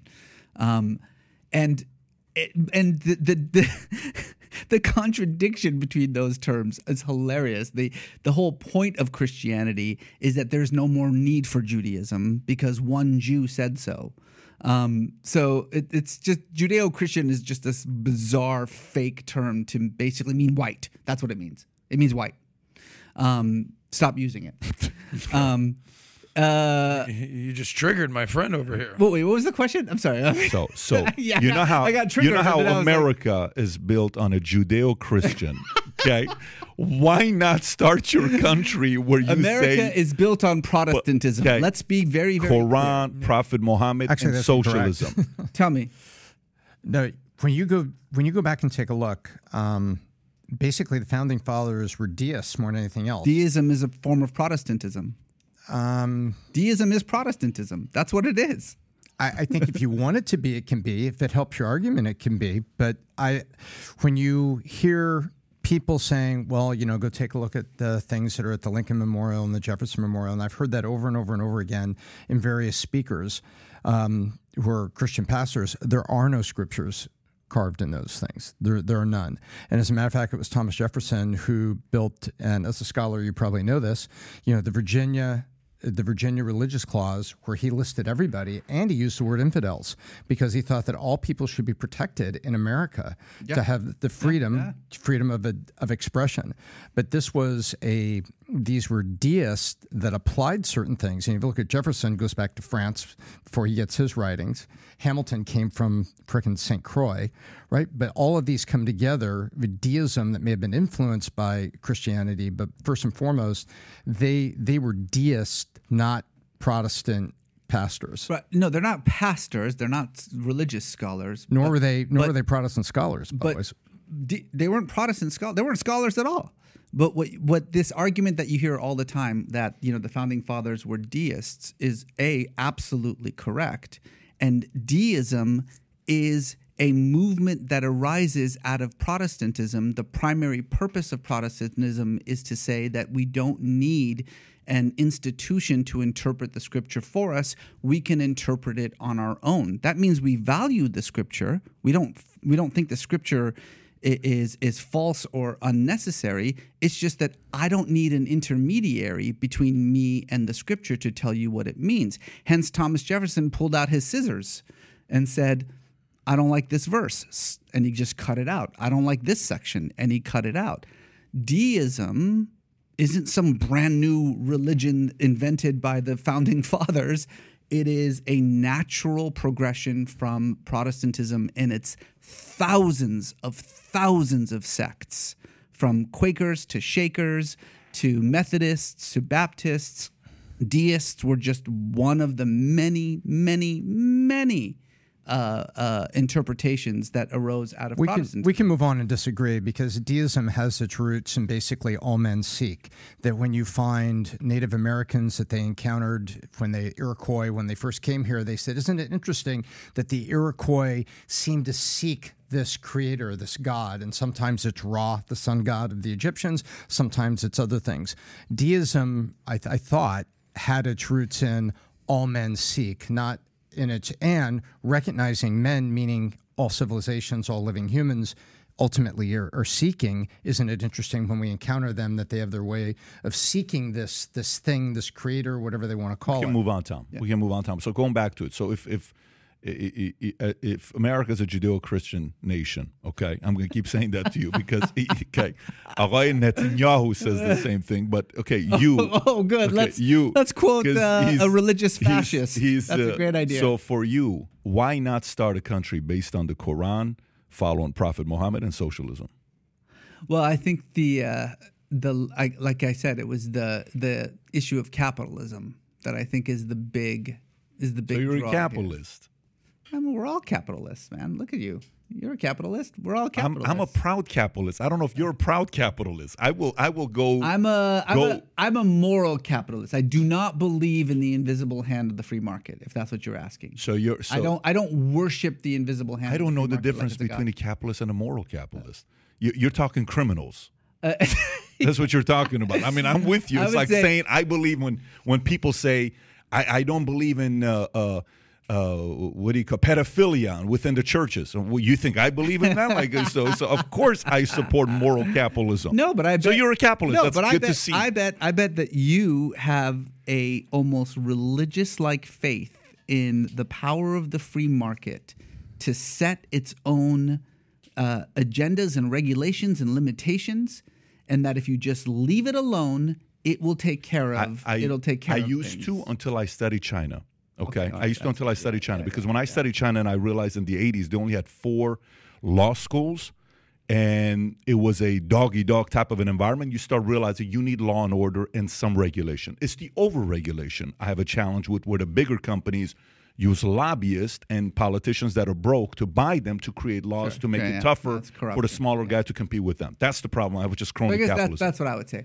Um, So you're a although, look- capitalist, look, so that's you know, good. The, the, I will say the one thing that I've always Reza, really Twitter's going to trend today saying Reza Aslan said he's a hardcore Yeah, capitalist. exactly. A moral I'm. I'm no longer on Twitter, so I couldn't give a shit. Um, uh, the uh, Uh, why are you no longer on Twitter? I I uh, deactivated all of my social media accounts as, As part of of, my as part of my. Oh, it's by your New choice. Year's- So you're not on. You're not in the penalty box or something. No, no, I um, it was part of my uh, my kind of my New Year's uh, resolution to my wife. As Although of I did four it in days November. ago? No, As I actually when? I did it early. I did it in November. I did. I, I, went, I went a little bit early. As soon as as soon as Musk was like, "I'm letting Trump back on," I was like, "All right, that's enough for me." So I Was uh, that the trigger point? it, I mean, I was gonna do it January first uh, as part of my New Year's resolution, but I was like, "Fuck it, I'll do it November. November nineteenth." Do you, do you believe that? I know we're going off topic here, but I'm not going to get the it up- questions answered. No, today. we're gonna I get swear to God, I I got 30 minutes left. You guys keep taking things different direction. But you constantly hear. It's my fault. This is the third time, by the way, I'm fault. trying to get my the fault. questions answered. It's my fault. yeah, well, he brought it up, so no, all he So wait a said is. Twitter. I- then you I- went with a question. One I, more- about Twitter. One more, one here, more hold on. Tom. Here it one is. more There's no way in the world. Do you believe This will be that Mario- will the, be really Ayat- short. the Ayatollah of Iran should be on Twitter, but Donald Trump should not? I I don't think the Ayatollah of Iran should be on Twitter. No, But he is. Yeah. Trump was off. Well, again, Trump is an insurrectionist who tried to destroy American democracy and uses his Twitter to to uh, actively promote violence. Actively promote violence against his enemies. There's no room in on Twitter for someone like that. Doesn't the, The- Ayatollah do the, the- same thing but much worse? Well, the the Ayatollahs on Twitter in charge of a fascist, uh, a religious fascist regime that murders children and uses his Twitter account uh, in order to promote propaganda and lies about what he's doing. Well, he doesn't belong on Twitter either. Yeah, why would he still be on then? Actually, fuck no, no, no, what- no, what- I- I no, don't no, that- he- he uh, guys. either. I think it's very important to realize, like where he's at. He's saying neither should be on. His position. It's better to Yeah, ask why do you not believe both should be on than why Khomeini is on. So I go back to your question. So I'm gonna stay on this question, guys. Go go ahead because I got 30 minutes before I get on my Max Seven call. So. Okay, so why not start a country Oh, based right, on right, right. socialism, Muslim, Book of Quran? I will say the one thing the one thing that I that I do I'm fascinated by Islamic finance, right? This idea uh, and Jewish finance is the same way that the the prohibition against interest and usury. That there are ways to do that that are, that and and there have been a number of very successful ways of doing this where um, the way that it works is that instead of loaning someone money to start a business, you invest in that business. And so there isn't any interest that you're owed, but you are owed dividends from the uh, from the business. That's how most Islamic financing things work. And the idea there being that, hey, we're all in this together. It's not like I loaned you $100,000, your business collapsed. Too bad. Where's my money? Um, but like most things, it has been absolutely infected by Western capitalism so that you can say we're not charging interest and so therefore staying Islamically compliant. But this investment comes with fees that are essentially interest and that make it very, very difficult for these small businesses to actually function. If you want to start a, I mean, I took your question very, very literally. Like I'm starting a country from scratch, right? Which requires an enormous amount of economic stability and buildup. How would I do that? Well, I would need capitalism, and Islam is not exactly conducive to capitalism. Neither is Judaism. Um, but Protestantism, it's it's not just conducive to capitalism; it is capitalism, radical individualism. You have been in, in not all Protestantism, uh, but like in Calvinist, evangelical, you know, Presbyterian. Uh, uh, Protestantism, you've already been predestined. You've been prejudged to be successful. If you have money, it's because God likes you. That's why. If you don't have money, it's well, you should really look at yourself and figure out why. Um, those are, you know, immoral ways of thinking about money. But if I'm starting a country from scratch, right, and I want this thing to last, yeah, I'd probably start with a, a good dose of Protestantism. How about now that everything's established, raising your kids? You got three sons, okay? Three sons and a daughter. Yeah, Yeah. Oh, you have a daughter. Okay. It only says three sons. You got to update it. yeah, it only yeah, says yeah, three sons. my pandemic baby. Yeah. Congratulations to you. Thank you. We also have four kids, two, two. But going back to it, it, now that you have the kids, it's different to start versus where you want to be once you have a family. Yeah. Why not raise your family, your kids in a in a Muslim nation rather than in a U.S. You have a choice right now, just like your mom and dad chose to say, "Let's get out of here. Let's go to a different place." I know your wife's a Christian, so you could say, "Well, my wife is a Christian, so it'd be tough to go to a different place." But why choose to raise your kids in a Judeo-Christian country like America? Why do that to yourself? Why put yourself out of your misery? Just go to a different place. Go to Indonesia. Why be here? Well, I don't. First of all, I don't know if I would think about it in those terms about like you know raising them in a Christian country as opposed to a Muslim country as opposed to a Jewish country. Yeah. What I do is I raise them to be multi-literate in all the languages, all the religious languages of the world. My kids understand both at a spiritual level and and at a at an intellectual level that religion is a language made up of symbols and metaphors that is communicating very similar sentiments. What matters is the sentiment. I want you to be spiritual. I want you to know that there is more to life than just what you feel or smell or taste or see, that there is more and that you can access that thing. You can strive for transcendence and use your own means of doing it. Find out what's most comfortable for you. One of my sons, a few years ago, after a very raucous Rosh Hashanah celebration, just flat out declared himself Jewish. Was like, "This is this is fun. This is way more fun than anything else that I've done. I want to be Jewish now. I don't and, Rosh Hashanah celebration. yeah. I've been to many Rosh Hashanah celebrations. I've never been like, this is the best party I've ever come, been to. Come to the all West the Hollywood. apples and honey you could eat. Come to West Hollywood. Spin the dreidel, yeah. buddy. He said he no. said it was a raucous one. it was so a raucous, yeah. West Hollywood, is, yo, West Hollywood. Um, wow. And uh, and you know we latkes for everyone. A couple of years ago, we went to Israel as a family, and the whole time he was like, "My people, I'm amongst my people." Um, I have another son who has. Uh, I bought him a um, a kid's version of the Ramayana, which just blew his mind. The idea that God can be can exist in multiple avatars, and that each avatar has a different thing to it like this the, uh, for strength and for wisdom and for for power like that so hinduism he is all about hinduism right now. I mean he radically believes in reincarnation radically believes in karma. Um, i have another kid another boy who i'm pretty sure is the reincarnated buddha but that's a whole different story. And we go to mosque we go to church we go to synagogue. We took our kids on an 80 day journey around the world. Literally, we circled the globe in 80 days and went to ancient religious places, modern Sick. religious places. Um, it's great. You know, w- what's very important if you want to raise spiritual kids who aren't religious fanatics, teach them about all religions. They have the ability, in a way that adults whose minds are fixated, to differentiate between a the external aspects of a religion and the so internal confuse aspects. the hell out of them is your approach like on the contrary it confuses adults. It makes perfect sense to kids it makes perfect sense to a 10 year old what kind of what kind of school rabbi, do your kids go to? What kind of school do your kids I mean, they go to a nice private school. But no no like is it a christian? Is it no, catholic? no, no, is it a, a, it's a, it's a non nothing. non yeah non, non secular school, so yeah, okay yeah. got it.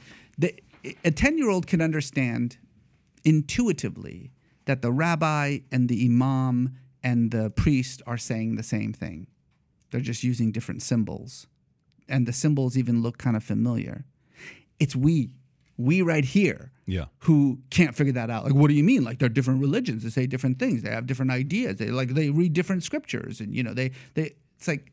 but are they saying the same thing though? Because, like, I guess my question is like, can all religions be correct, or can only one be the correct remove, religion? Remove the idea of correct and incorrect, right and wrong when okay. talking about religion. They are signposts. All religions are signposts.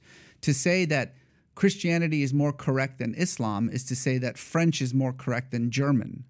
What, what the hell are you talking about?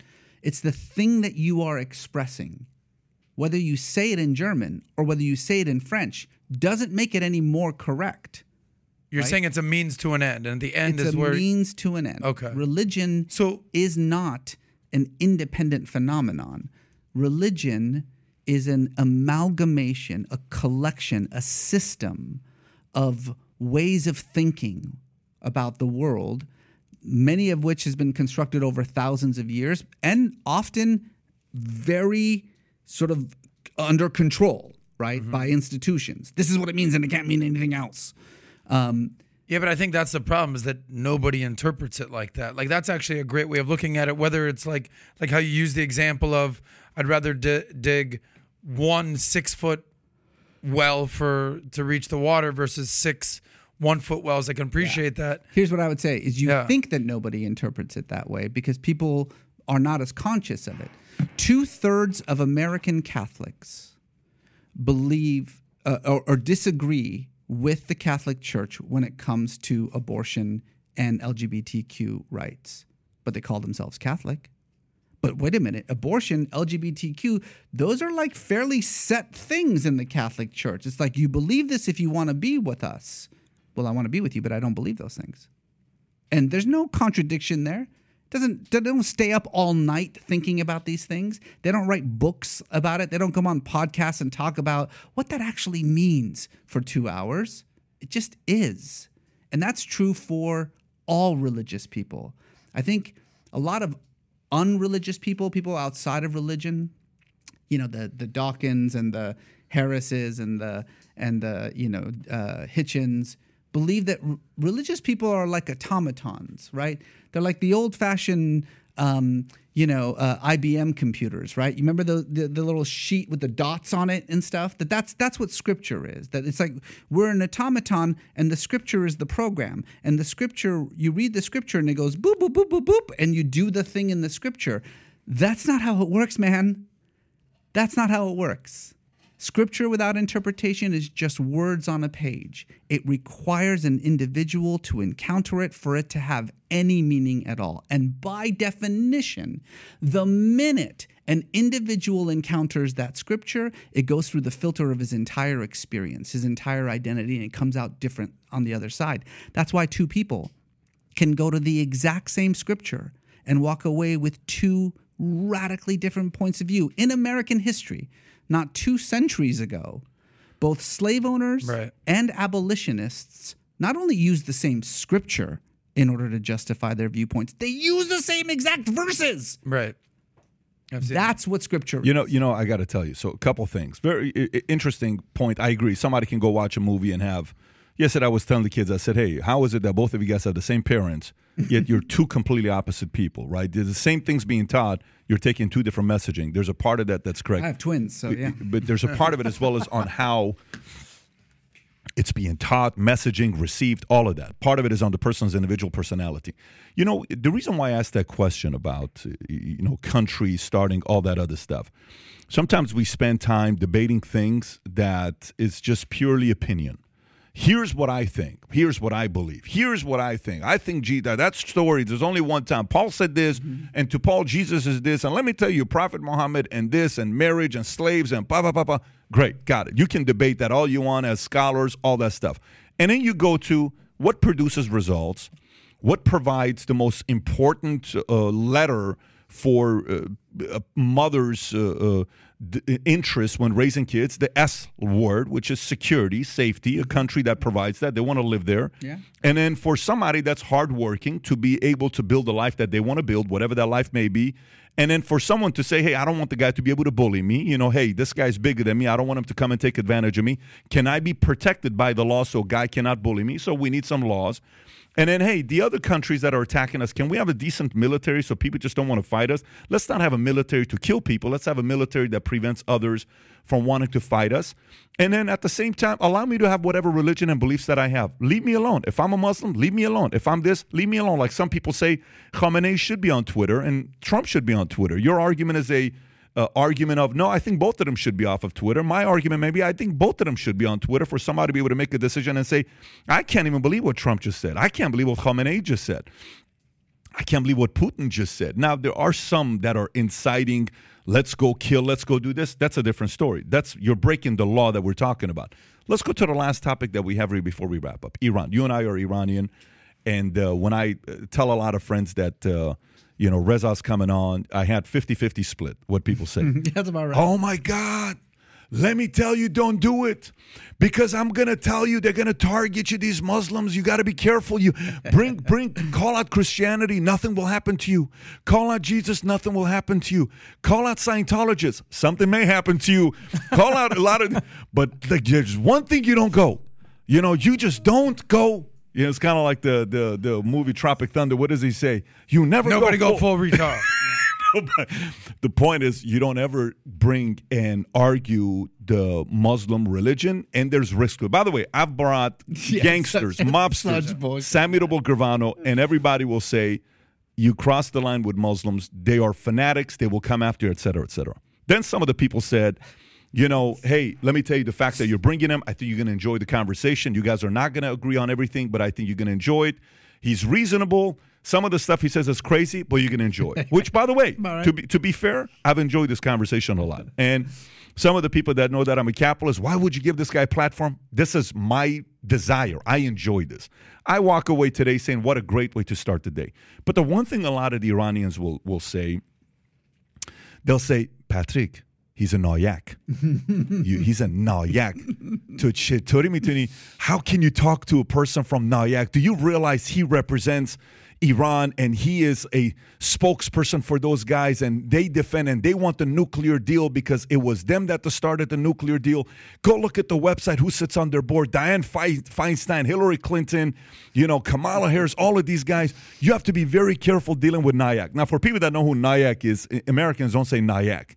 Americans will say NIAC, which is what National Iranian Association of uh, National Iranian, Iranian American uh, Council. American Council, and so that's what NIAC stands for. So.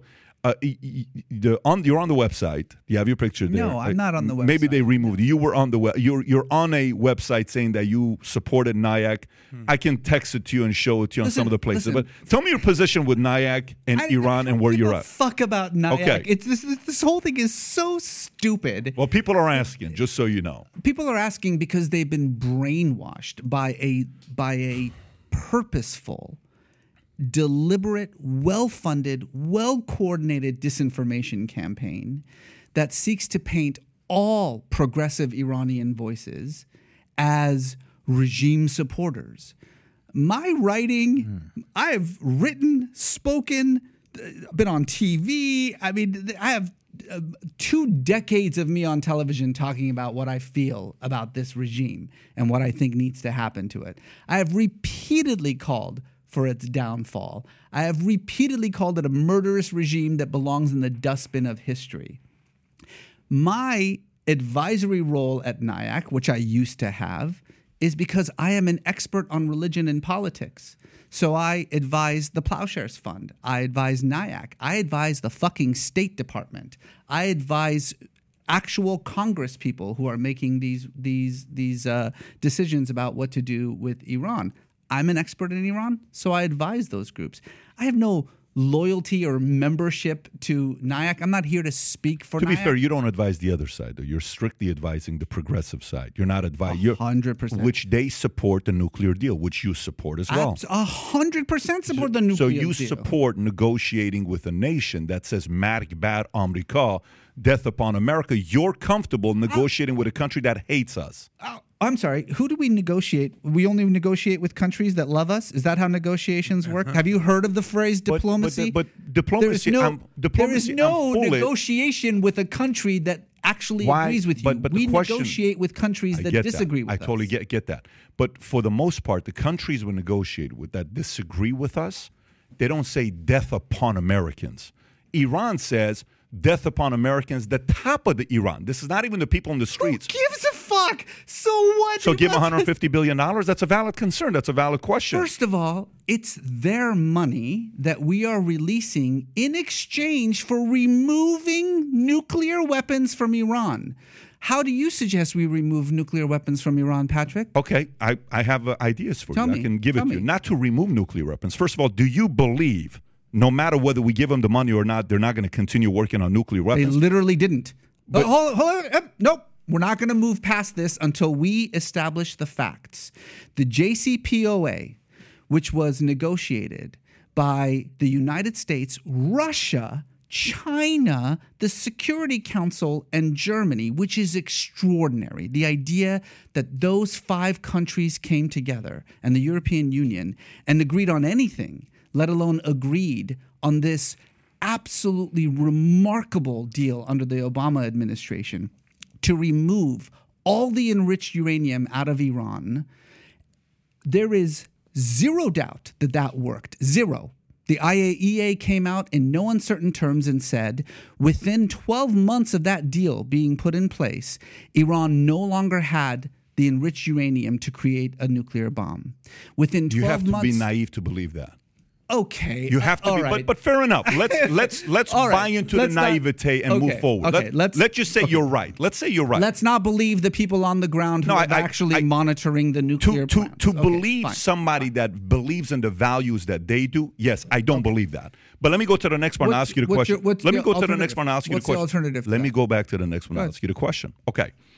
Uh, your father was right about Khomeini. Khomeini. Fair?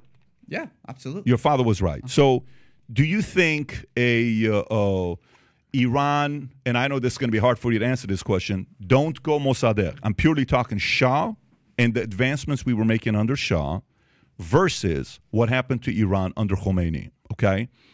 If we had a choice between the two. We, this is not the, you can't say, well, I, I would choose this. I wouldn't choose either. If you had a choice between how Iran was during Shah's era versus Khomeini, which would you choose? Neither. I knew you were going to say that, but you can't say neither. Fuck that. You cannot say neither. How do you mean neither? Okay.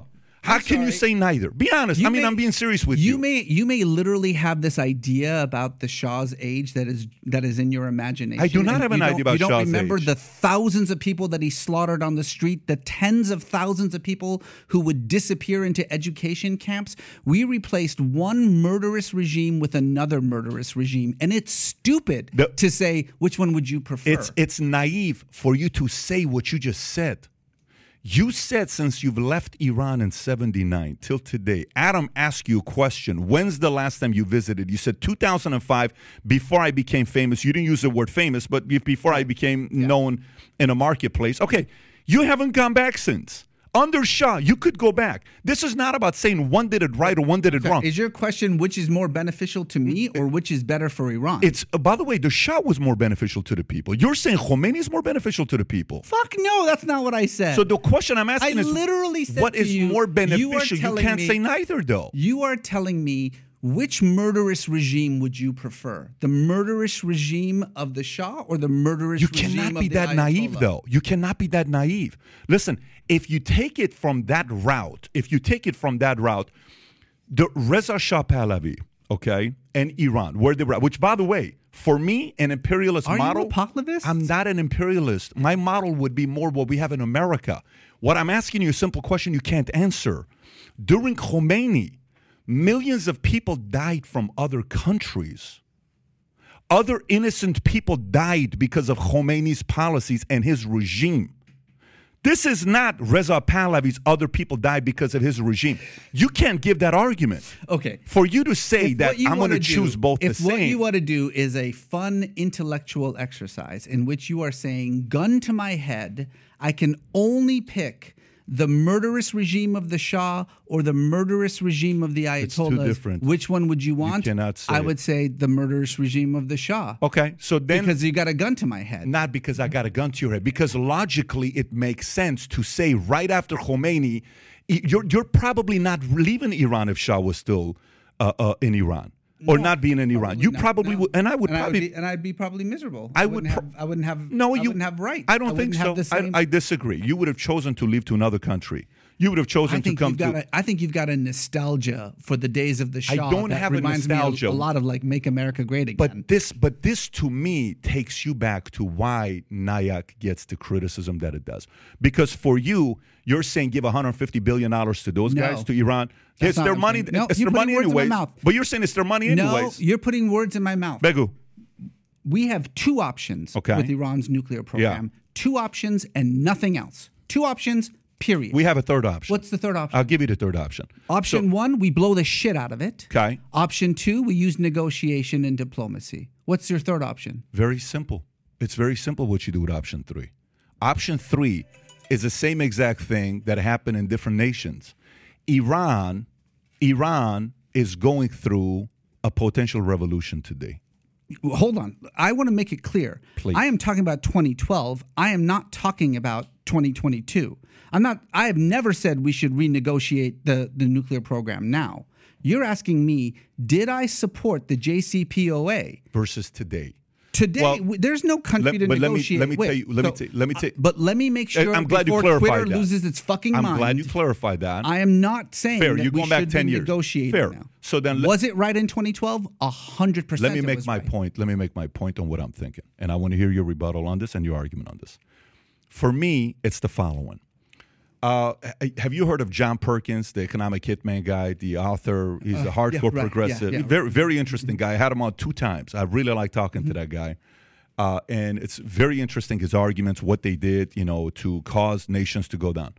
Do you think uh, the current model and the government today in Iran is good for its people and good for the world? Fuck no. Okay, fair. We're on the same page. So, is it fair to say that if we can figure out a way to help the Iranian people, not the government, the Iranian people to cause a fall in Iran, that's probably a good, noble thing for us to do. That's that has been my goal for 20 years. Fantastic. Then, if doing that, your mission of wanting to do that, which NIAC's mission is for the people, policy to help with the people, that doesn't align with the rulers and the president and the people that run Iran. You guys don't share a common value. You disagree? I, I, you're wrong. You're so absolutely So you're wrong. telling me, you're telling me, the foreign minister Javad Zarif, like you're saying his ideal situation is to bring democracy to Iran. No, what you're saying is can we pursue policies in the United States to help the people of Iran? And have we been? My answer is we have not been. We have not. Uh, uh, 40 years of blanket sanctions has not helped the people of Iran. It has only entrenched the government further. And there's reams of academic data that can that indicates that. The question is, does the, for instance, nuclear deal, the JCPOA in 2012, did that help the would that have helped the government or the people? And there is very good, real, like meaningful arguments to be made that it it would only help the government. I disagree because there are much better arguments that it would only help people. Why? Goes back to your God, capitalism, the free market. The Iranian people live in an oppressive, murderous, uh, theocratic regime. And as a part of American policy, we have decided that we're going to blanket sanction everyone in the hopes that eventually they'll rise up and take down their government. No. Four decades. Four decades we've been doing that. Now, instead, the argument of the JCPOA was very simple. A, we get to l- get rid of Iran's nuclear capabilities without launching by a giving war, them 150 without billion. li- without again. I want to Yeah. make sure that you understand that this isn't my 150 million or your 150 million. That's the only reason I said It doesn't matter. that- You're strengthening them. What you are doing. You're strengthening their government. You, it's not about the money that you give them. It doesn't it's get about to the, the people. liberalization. You cannot be that naive to think the money goes to the people. I'm not talking about the money going to the people. What I am talking about is the policies that arise from the JCPOA, which requires the liberalization of Iran's economy. What Iran, what the Iranian people it's not going to happen. What the Iranian people need Yeah. in order to actually succeed in bringing down their government is access to the free market, is access to the rest of the world. By giving money to the government? You are conflating two different things. I'm not, Listen though. to me. I'm not saying that the money in exchange for the nuclear weapons is what is going to free Iran. I am saying that the policies pursued by the JCPOA have, on top of it, the goal of economic liberalization in Iran, which is why I argued 10 years ago that Iran should be allowed into the World Trade Organization because then it would have to actually pursue policies that require economic You can't negotiate with reason unreasonable people. It's impossible to negotiate with unreasonable people. Who we read? Do, do you know how much shit we send to North Korea right now? Do you know how many billions of dollars in aid we send to North Korea? Is there anyone more unreasonable? Than Kim Jong Un, that's who we negotiate with is unreasonable Yeah, people. Because the other option with unreasonable don't- people don't bring- is you just bomb the shit out of don't them. don't put as a, as a I know you're a hardcore capitalist. As a capitalist yourself, don't confuse the two. Okay, with a Judeo-Christian nation that we're talking about here. I'm not talking about North Korea here. I'm talking specifically to Iran. If you go back and you think about during the Shah era, when that place is safe, everybody around them felt safe. Nobody around Iran feels safe right now. Nobody in Iran felt safe in the Shah. Of course era. they did. Of course, it's called Maybe great you and your family No, did. Yours did as well. What are you talking about? Are you, you your your example is the perfect one. The moment Shah left, your dad as a communist left. What are you My- talking about? my father didn't You- feel safe in- in then why didn't he leave under the Shah? Why did he leave right? Khomeini came in. You realize how much hypocrisy there is for that. That there's contradiction to that. I but, honestly, but let me a lot of the things that Well, I understood about you, I never honestly thought that you were going to sit here and actually defend the fucking Shah. Are you Like, kidding me? You're defending Khomeini. You're defending No. Iran. You're defending all the people I- that have I died. defended Khomeini? You chose 50-50. I- hold on. Have has anyone here actually heard In, me indirectly, you are. Indirectly, you are. When I asked you between the Shah and the Khomeini, you said it's neither. What are you talking? Absolutely You're saying neither. Khomeini and Shah are the same. You have to be naive to say that. I didn't say they were the same. What I said Your- was, but your family, to be fair, both- your family- both murderous regime. Baby, I left in That's what I '89. I, left '89. Okay, my family was actually the family that thought Iran was going to figure it out. I'm part of that family. Yeah. If I would have left have a lot of early. Yeah, okay. If I if I if I had your, your father, I would have been like, mm-hmm. hey man, we're in we're in U.S. already. I would have had a ten year lead. But my dad took ten more years with mom because they thought that this thing's going to get figured out. Right. All I'm saying to you right now is the following. I have four kids.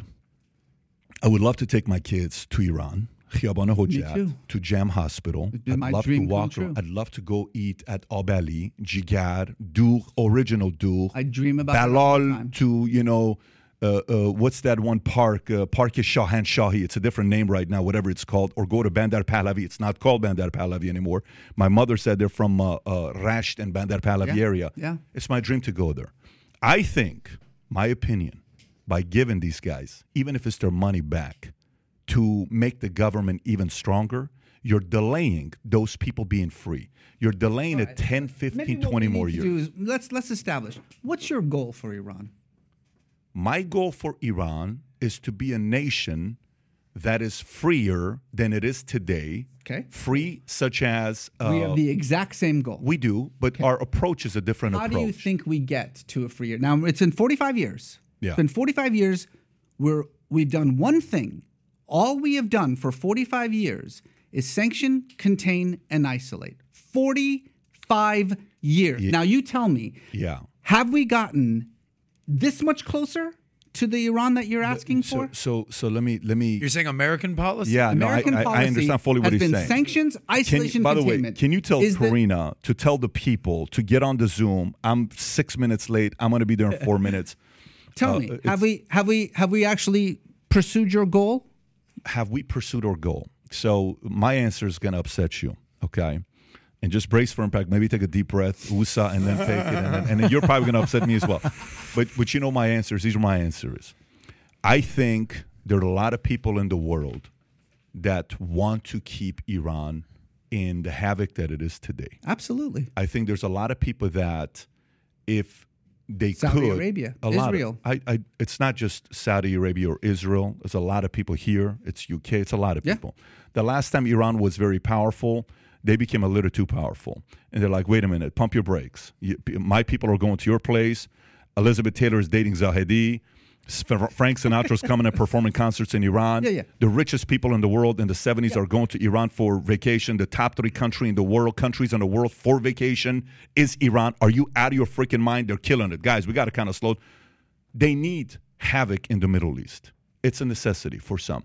Financially, it's a necessity for some. Politically, it's a necessity. It's just like. but we're talking about the Iranian but, But let me let me. It's the same. Has this policy the helped same, the Iranian It's people? It's the same way as many progressive, not you or Democrats, would like to keep certain communities and sects poor because they keep winning that vote. If they lose that vote, if they start becoming right, financially free, not needed, subject. we're not You getting off the subject. We're not getting off the subject. What I'm saying to you is, I'm giving you my opinion. I don't think they want to free it.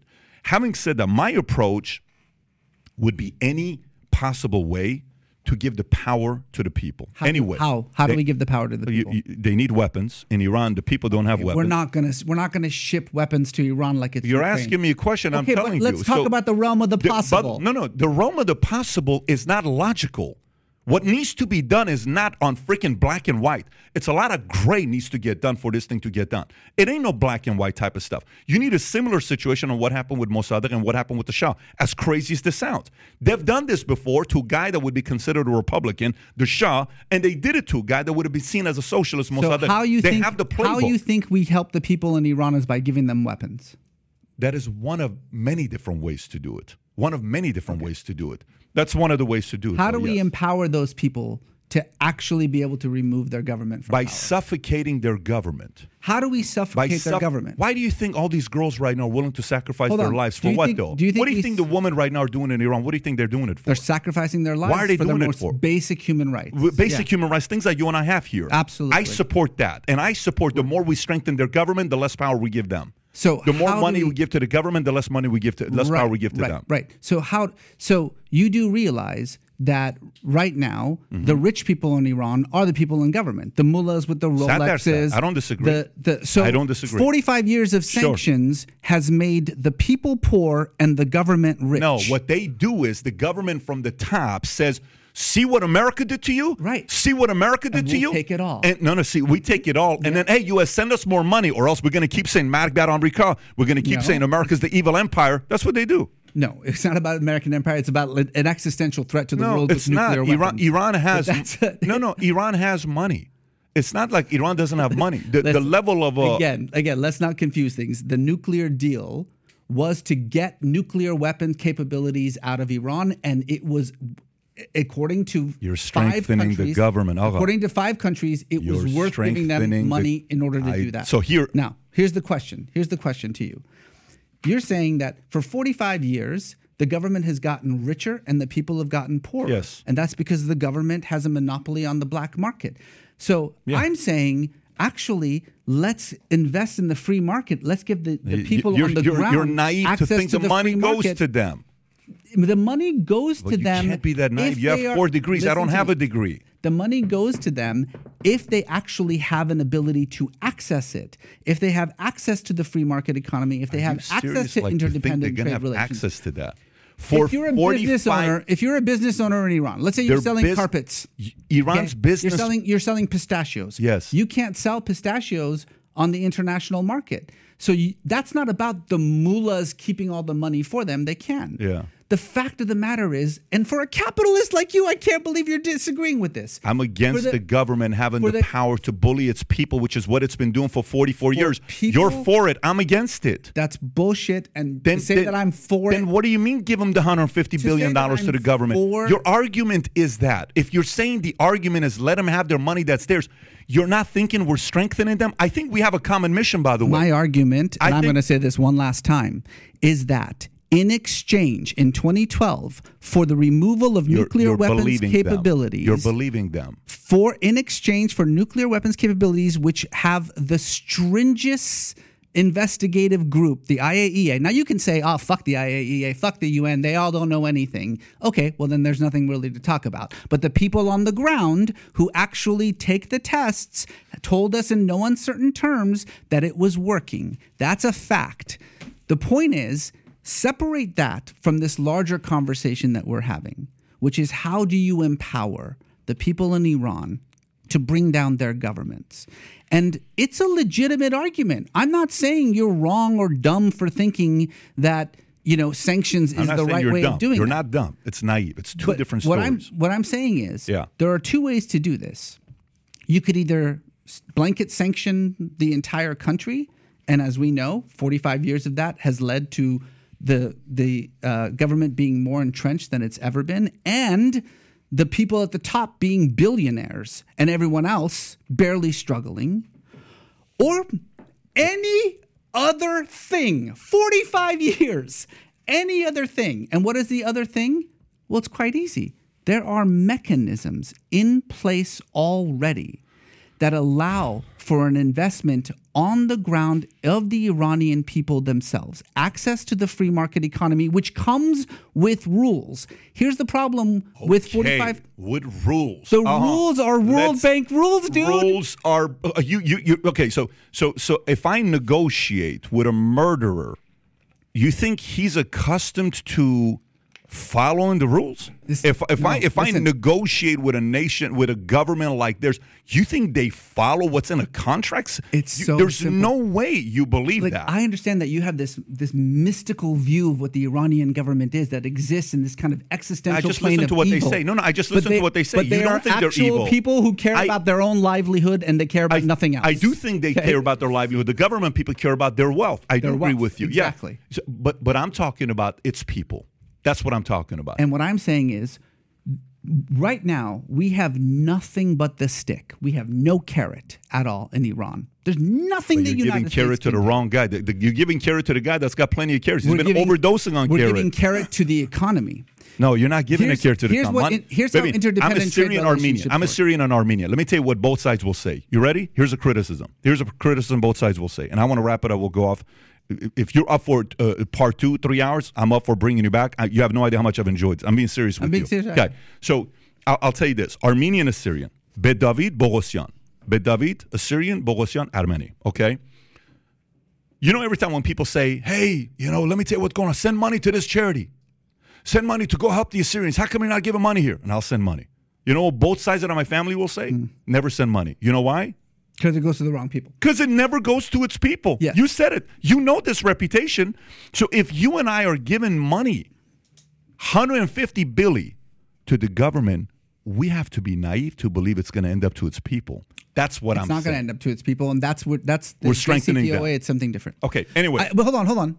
I, I need to say one last thing because if, if you probably know anything about me, you know that I get cut up and re-edited, and there's an entire industry online meant to make me look in a certain That's way. That's not us. We So don't do I want to say something. I want to say a final word here because it's very important. Yeah. And I'm hoping that this final word will make it. I have absolutely nothing but loathing for the Iranian government, for the Islamic Republic. It is a murderous, terroristic regime that slaughters its own children. It has no legitimacy whatsoever.